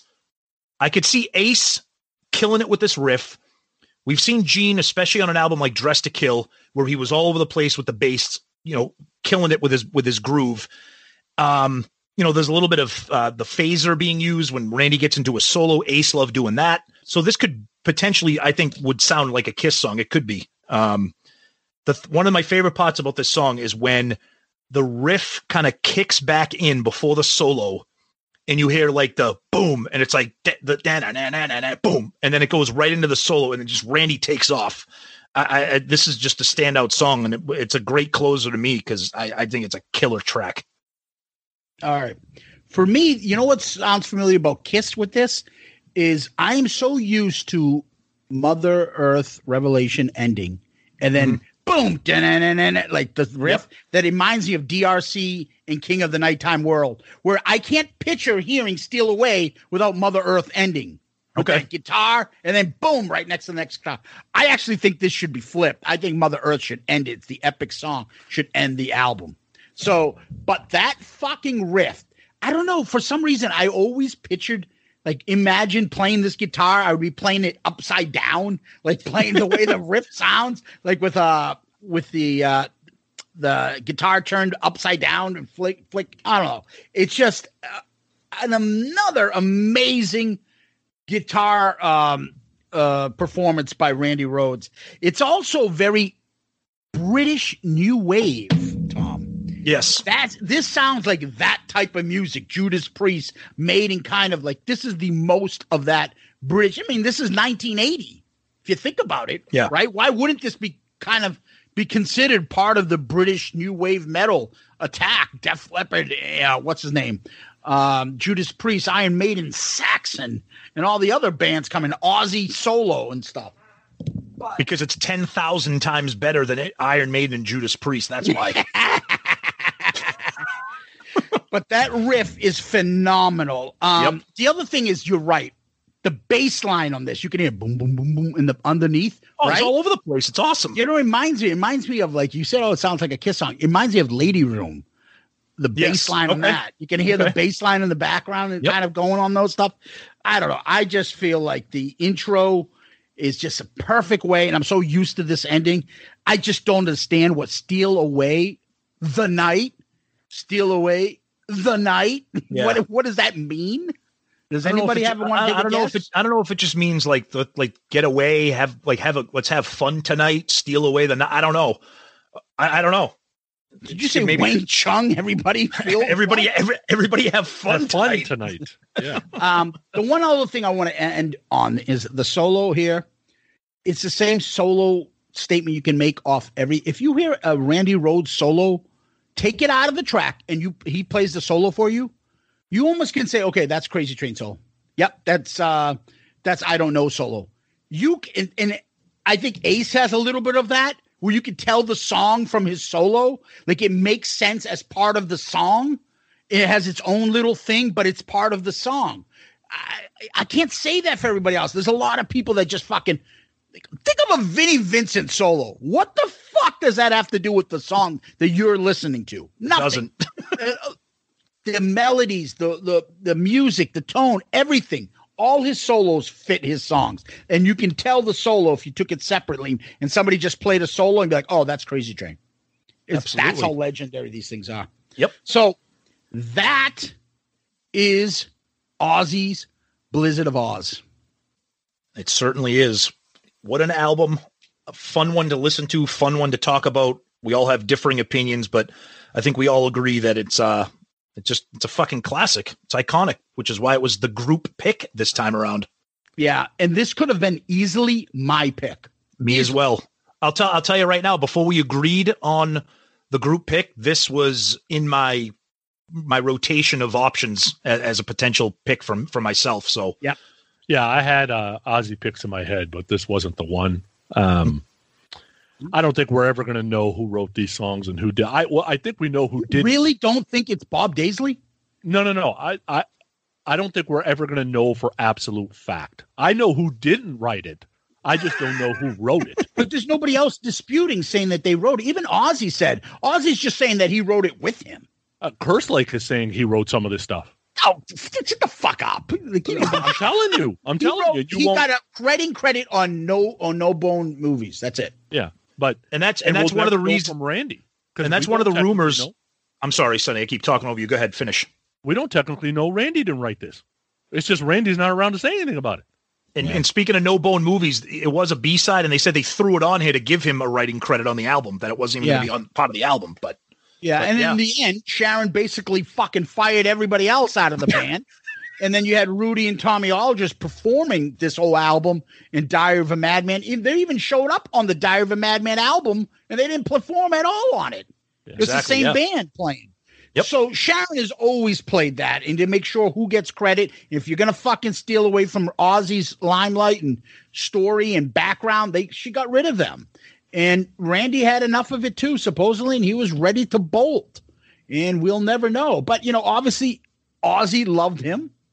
And you know, the sad, you know, getting into this album as we're concluding this, getting into this album just brings back so many like life is just unfair. How the fuck? This guy wasn't a drunk or fucking crazy. Oh, he was fucking Jim Morrison. Oh, he was just a this was a nice kid. This guy was fucking classically trained. This guy could have probably changed music forever. Continuously changed if he got to release three or four more albums. And he got taken from us all because some fucking shitbag thought it was funny to take his fucking plane. And so the other part to this story is the story goes that they were on a bus. They all were sleeping over. It was 10 a.m. They're in some barn, and the, near the barn there was a fucking runway for small planes. And one of the guys, I don't know who the guy was. I forget. It was part of like the tour band or whatever, or the bus driver. Decided he could fly a plane, and he was all coked up all night. And he took like I, I guess uh, a couple, Don Airey, and somebody else, and he would buzz the uh, the the bus trying to wake up Tommy Aldridge. Then he got off, and then the I forget who she was, the secretary or the other female Yeah, lady. don't- Yeah, she was some some sort of road secretary. I think like so. yeah, and wanted to go on there. And she said she would do it, and he said he'd behave. And Randy wanted to get on the plane too to take some photos if the guy said he was going to behave. So supposedly the guy the night before got in major fights with his fucking wife or whatever, and she was on the bus or something like that. And that Don Airey was the only one who saw it because everybody else was sleeping on the bus. And his apparent eyewitnessing of it said that he saw because he was taking photos. He wanted to take photos of the plane for Randy to show him on the plane and flying. He said that he could see that Randy, because the wings were going up and down, that they were there was a fight and a struggle in the cockpit. So there's now the theory and the thesis that the guy was going to fucking try to crash the plane into the bus. And maybe Randy was fighting with him, trying to wrestle him from doing so. And then the the plane wing clipped the bus. Had it not been for Randy, would have done more damage. And then went into the barn and like blew up and torched the three people. They got thrown out the window. They got torched to bits because the thing blew up. And they only had to identify them through like dentist stuff. So there was no way they were surviving throughout that plane crash. And then like Ozzy woke up like fucking crying. I, apparently Randy was trying to wake up Rudy to go Rudy Sarzo to go on the plane ride with him, and he wouldn't. Imagine that shit. and it reminds me you know when you tell that story um you know it reminds me of the horrible you know real quick i'm not gonna we won't spend too much time but it just reminds me of that horrible tragedy with cliff burton with metallica you know they're, they're on a fucking bus ride they're playing cards they draw cards to see who's going to sleep in the bunk and there's conflicting stories from the driver whether he fell asleep or you know hit a patch of ice. They get in an accident, the bus flips, and everybody survives, but Cliff Burton, because of the bunk that he was sleeping in, the bus rolls over, lands on him.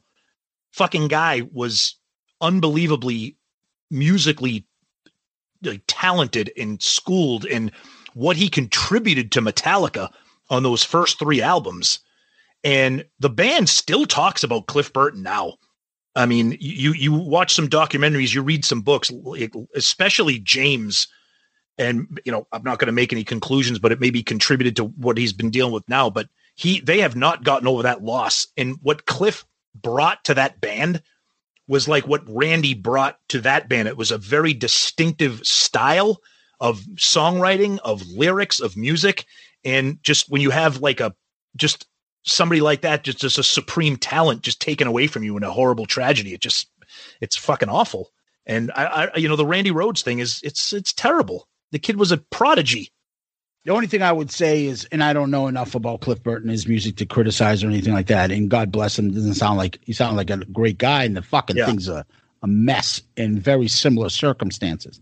The only thing I would say is like, you know, a bass player versus a fucking guitar player. Absolutely. No, no, that's true. Yep, that's, the true. only thing. Yep.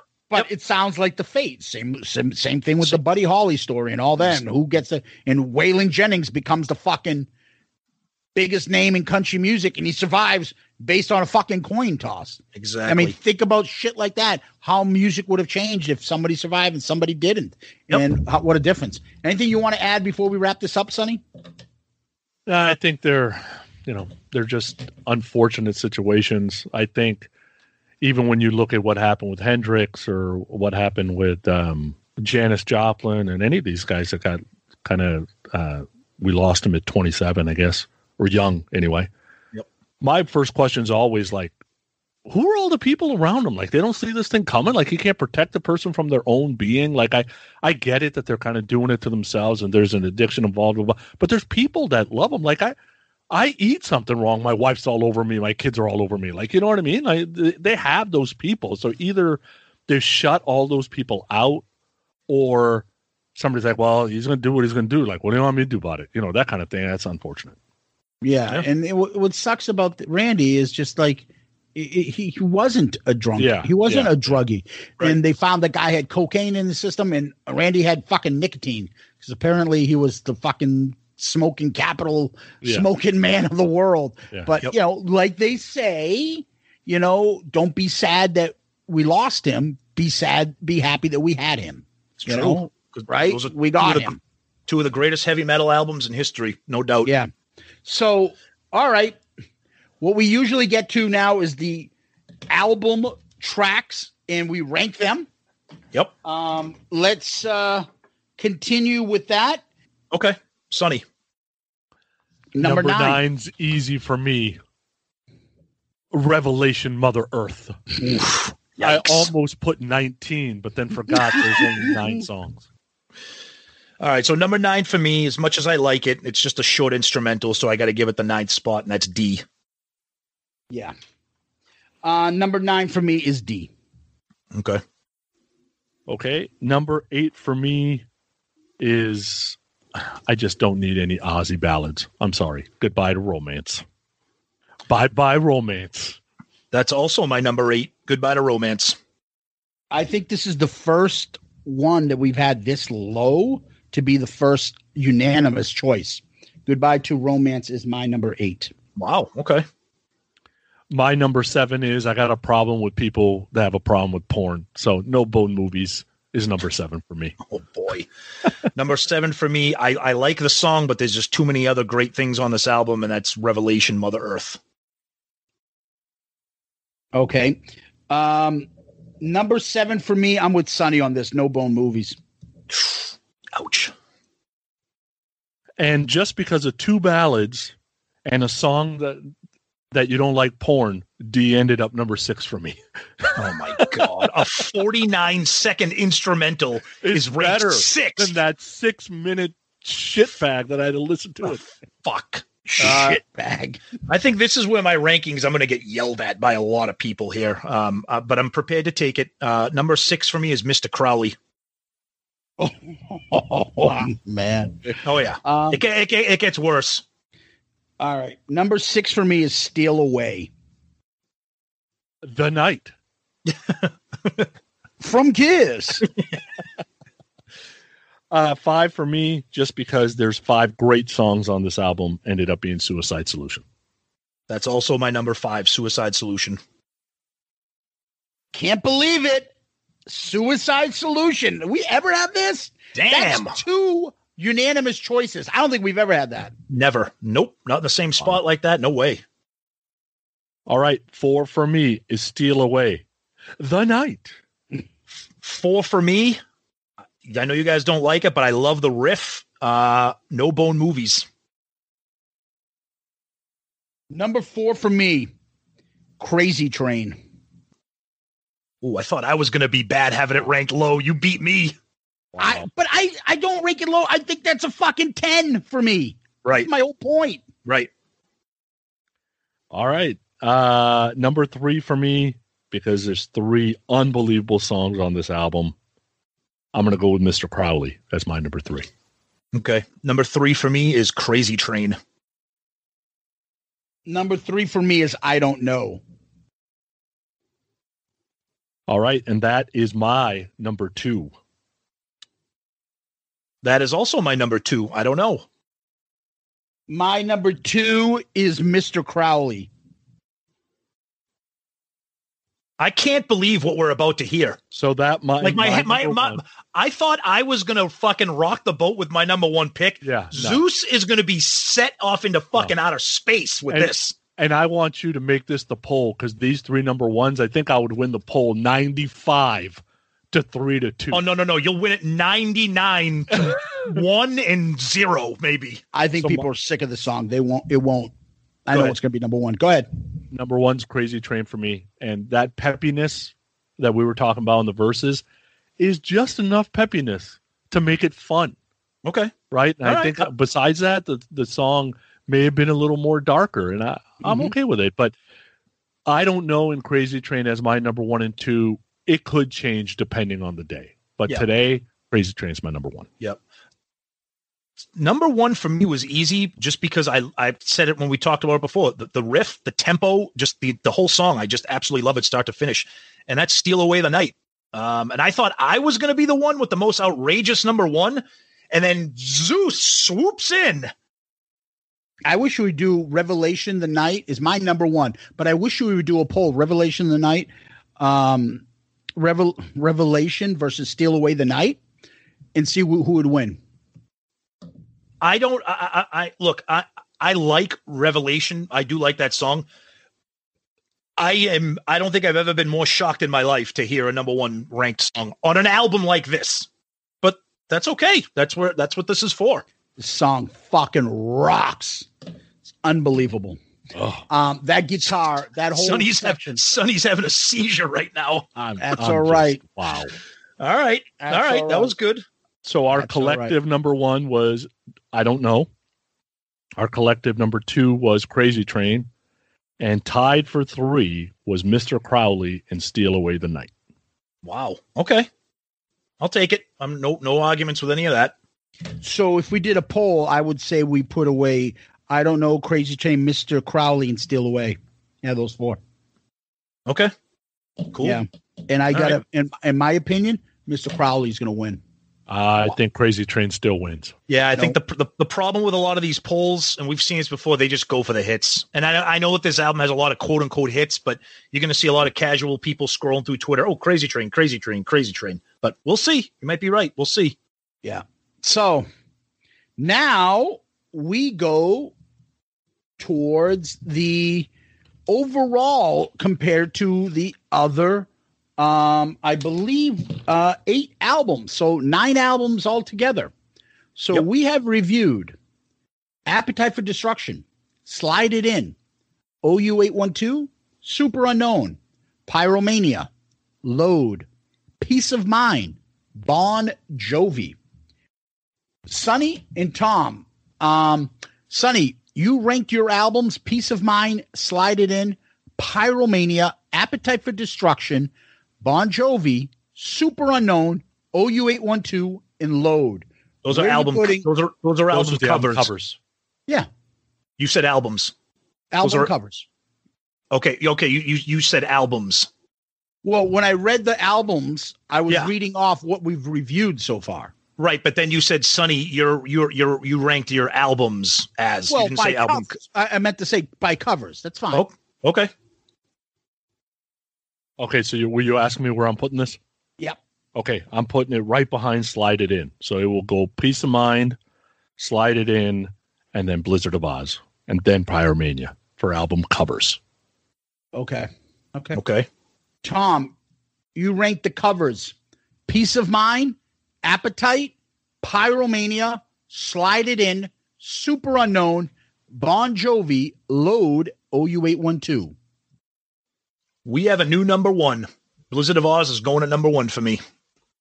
Wow. Yep. Really? Just on the memories that I have from it as as a kid and the impact that it had and the fact that it is still to this day menacing and unique.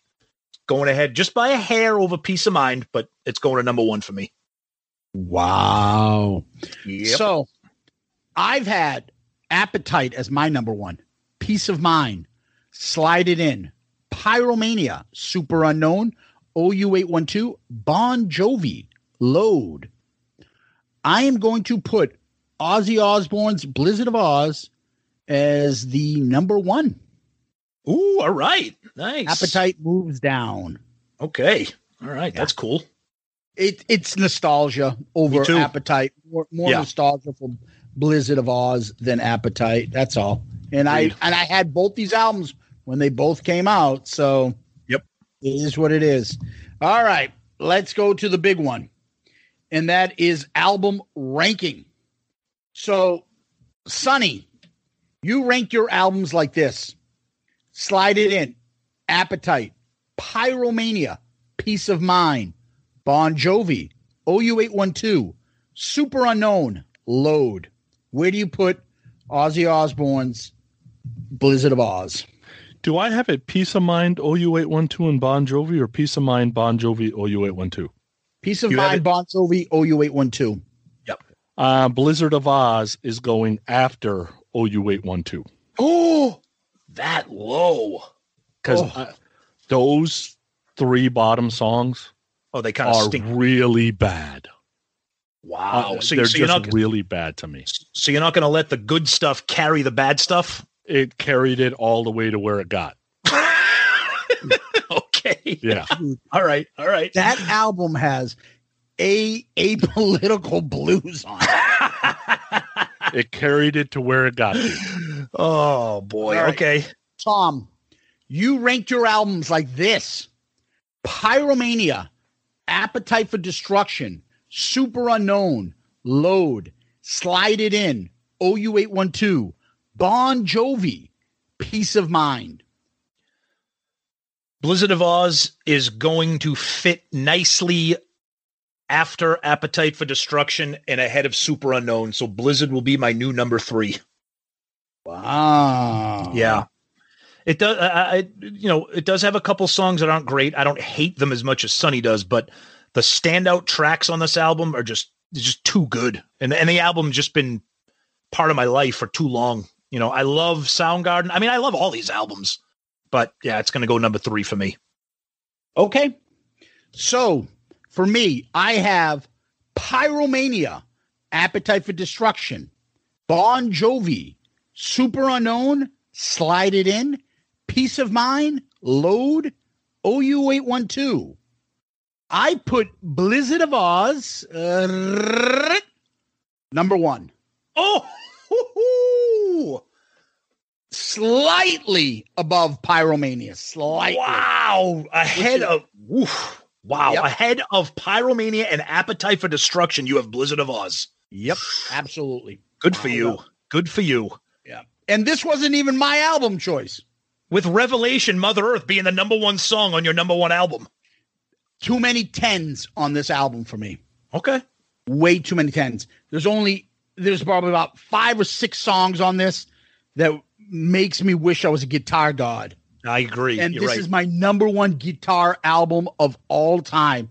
if I could play guitar, if I could ever learn to play guitar and ever be guitar hero, I'd be like, can I be Randy Rhoads? He's my favorite guitar player of all time, and probably my favorite like I don't know person in in in metal. Yeah. Could well, be. it's funny. It's funny. Remember, we did our band draft, and our buddy Ed. That's Ed why I was shocked and I got pissed. he took he took he took Randy with his number one pick. Yep. Yep, that's Yep. right. All right. Wow. Blizzard of Ozz in the books. Wow. That's right. So now that uh, we finished that, we usually go to the "You Make Me Rock Hard" segment.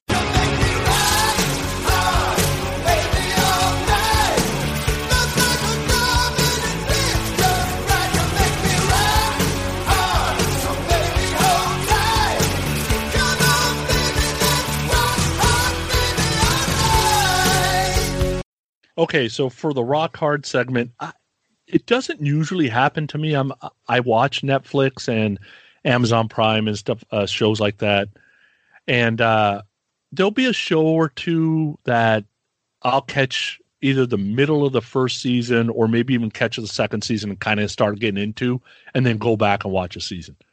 I have never came across a show that I never saw before. It's already over. It's got six seasons.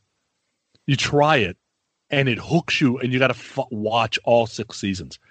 So there's a, sto- a show on Starz called Power.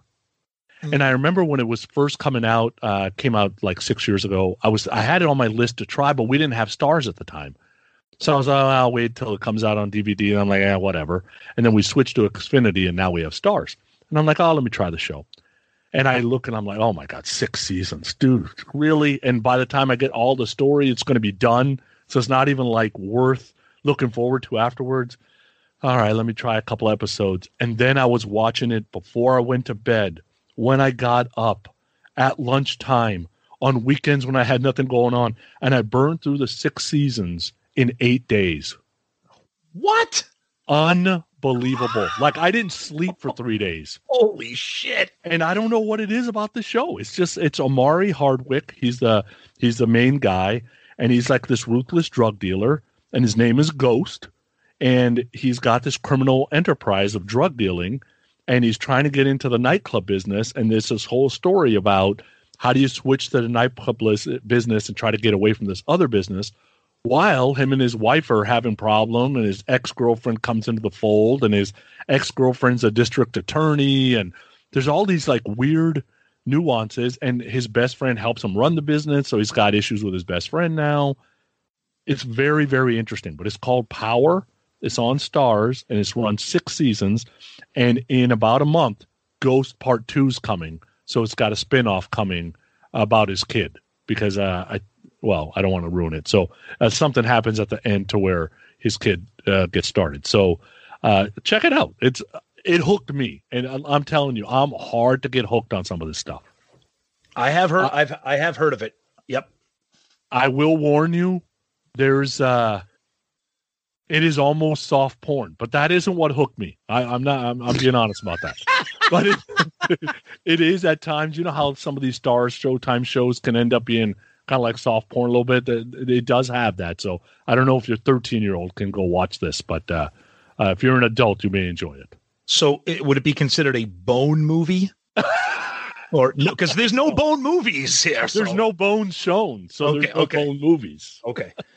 All right. So for me, so over the uh over the last you know few months, whatever, with the pandemic, you know, people had been at home and had a lot of time to watch movies and TV shows. And I've said it many times. I'm a horror movie fan. That's what I surround myself with. But a lot of times I, I'm watching those by myself. But sometimes if I'm tired and I don't feel like focusing on a movie, I will find um, a sitcom, you know, or you know, 25 minute episodes, not a big commitment. And Seinfeld and The Office are my shows. I've watched them religiously. I've actually just started, I think, The Office like again, like for like the millionth time, and I do the same thing. But one show that I never watched when it was on, and I've heard good things about, and the first season was a little touch and go, and then like most sitcoms, you know, like the first couple seasons of Seinfeld are even a little touch and go, and then it hits its groove, and that is Parks and Recreation. I plowed through that entire that entire show. It's made by the same people that do The Office. It pretty much is The Office, okay? But it takes place at a little town in Indiana, and, and it's a, a Parks and Recreation department. You know, every character has their own little niche, just like The Office. It's filmed with you know the same kind of style. You know, people looking at the camera. You know that people talking to the camera. It is fucking hilarious. If you like The Office, if you like sitcoms, if you like stupidity, if you like characters, it is just so much fun. I I I plowed through it. I couldn't stop watching it. I was sad when it was over. I'm like, oh, I'm like, I miss these people. So of course, then I just watched back. What just started watching The Office again. But um, Parks and Rec, I know it's a it's a popular show. You know, I'm, I'm not turning people on to anything they've never heard of. But if you've never gotten into it or you never gave it a shot, it's on Netflix. It's just fucking unbelievable. I had such a fun time with it. I tried that show. I, I need somebody to give me like 10 episodes to watch because I did not like that show. Okay, and here's the thing: a lot of people like, oh, Amy Poehler, not a big fan, whatever. Okay, in the first season, the first season, like I said, it was touch and go. Second season, they introduced some new characters, and then, like I said, the show found its groove. It took off, and the show wasn't just about Amy Poehler. She's a character in the show, but just like The Office, you know, Michael Scott is not every episode. You know, you got Jim, you got Dwight, you got, and that's how Parks and Rec turned. It it, it made that turn where even if you're not a fan of this character or that character, every episode revolves around everybody pretty much evenly. So I, I would give it a shot. Like I said, the, the first season, a little bit sketchy, like most new sitcoms, but it, it it finds its groove second season onward. Zeus. Okay. So for me, I, I've switched as as this episode went on what I'm going to pick because I I can never fucking do this. I always wait till the last minute. so for me, uh, a show that I watched, uh, they're filming I think season three. Two seasons are on, and it's on HBO, and it's called Succession. I don't know if any of you guys have seen. Love it. Love it. Okay. So it's about a guy named Logan Roy. He's played by the awesome actor Brian Cox. It's supposedly like, I don't know, loosely based not on actual kids and their personalities, but the Murdoch family, where the guy owns this media conglomerate and he has like some sort of a health scare and he's older. And now his kids are all battling and they're not like they're, uh, you know, to take over and who's going to control the empire and everything is like PR related and power moves and backstabbing and how like you know the industry works and how the rich people live. It's just little subtle things you pick up on the show, like the way they talk to other staff members or like the little people, how these rich people are just complete fucking dicks. And it's not many redeeming people on the show. Even one of the kids, the nephew, that you start off watching the show like he's like a removed nephew who wants to learn from the family. You like you want to think of him as like the good guy who's gonna do it. He's a shitbag. They're all shitbags. Everybody's an asshole, and there's no good person. Maybe you like his wife in the show, and you're thinking she might be a nice person. She's ethical everybody's an asshole. Everyone's got a backstory. So it's hard sometimes to kind of, but you get caught up in the drama. Is he going to lose the company? Is the son who you think, the main son in the story, going to be the one that's going to take over? And there's been different parts of the show in two years where every one of the kids you think is going to take over, or maybe a third party is. And you're like, and at the end, every episode of the season, you're like, how the fuck do they survive this? How the fuck do they survive? season two ended, and I was like, how the fuck is it gonna get over this? Because it's almost like everything acts like the the end of the earth because this this is how this is gonna get paid in the public. Oh, we gotta get over and get in front of this. How the media is gonna take this. And it's just like, holy shit, who wants to live like this? And in the meantime, you see the it's almost like Dynasty or Dallas, how the rich people live. And we're talking billionaire rich you know, media conglomerates and how they like get the senator on the phone or get this guy who's running for office for president, get him on the phone, and how everything revolves. The acting is off the charts.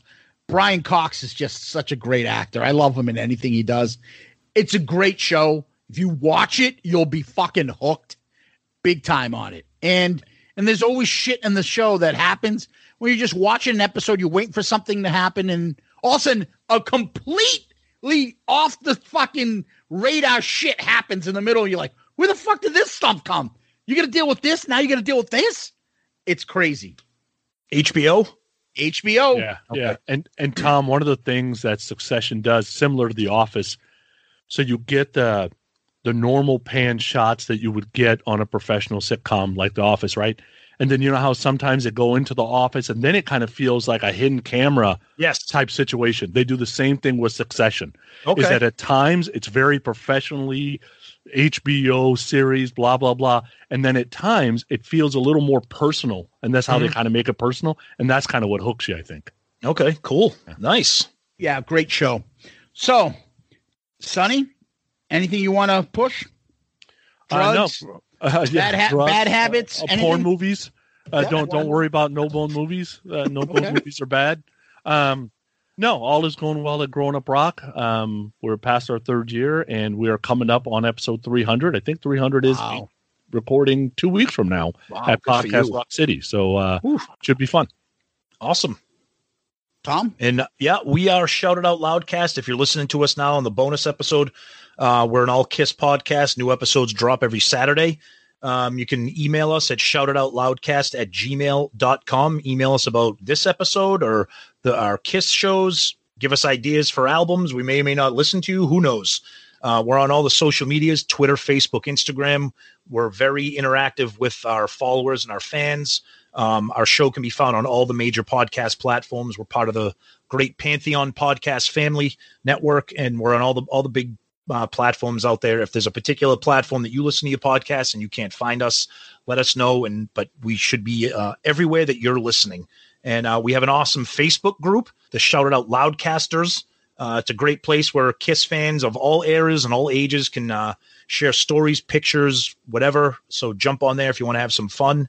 And uh, yep, all Kiss all the time, except for once a month with Sonny, where we talk about all the albums that we love. And don't forget Ed at clicktshop.com. Ed at clicktshop.com. He pushes uh our promotes our um shout it out loudcast gear and a few of other our friend podcast, uh, fellow podcasters shows. And he's got incredible gear of Kiss gear that he has, Kiss inspired gear. Uh t-shirts are phenomenal. Check out Ed at clicktshop.com. Don't forget to give us those five star star child reviews on podchaser.com, on itunes.com. And remember those uh, emails, shout it out loudcast at gmail.com, shout it out loudcast at gmail.com. And don't forget, you can always D, uh, send us a DM, Facebook, Twitter, and also Instagram. We end with famous last words. What do you got, Sonny? Let me get my voice right here. Mr. Charming, did you think you were pure? Mr. Alarming, in nocturnal rapport. Uncovering things that were sacred, manifest on this earth. Ah, conceived in the eye of a secret, and they scattered the afterbirth. Oh, thanks, Sonny. Ew. All right. Point my finger at the fools. Broken chains and broken rules. Let it be rebellion rules tonight. Yeah.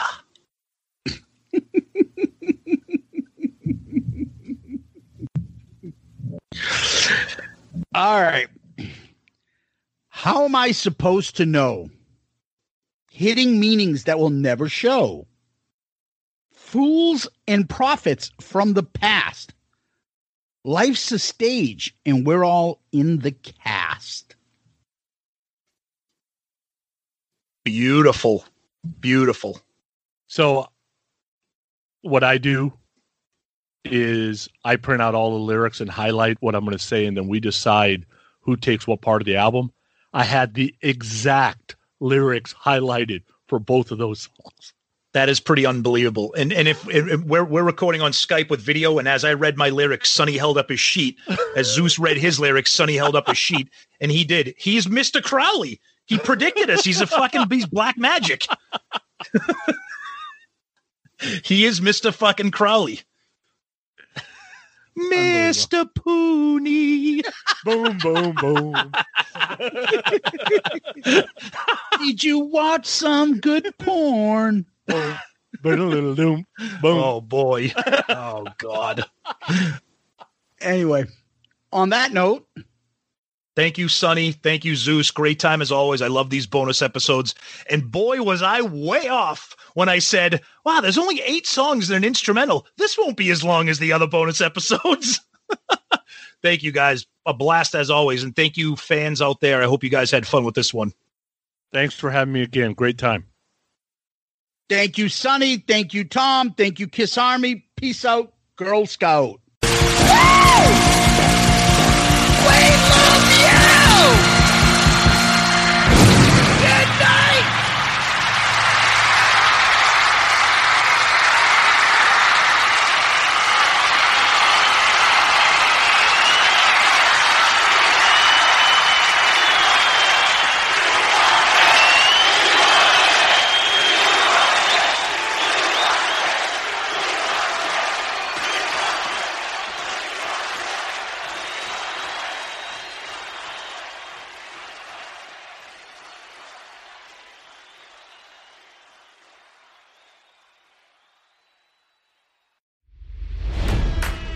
It's NFL draft season, and that means it's time to start thinking about fantasy football.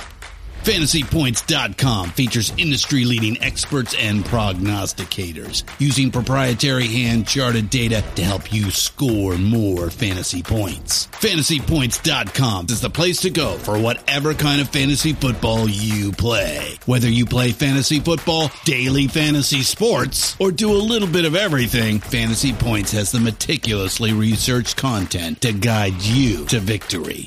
And why wait for the fall? Fantasy Points also covers the new spring football league, the UFL.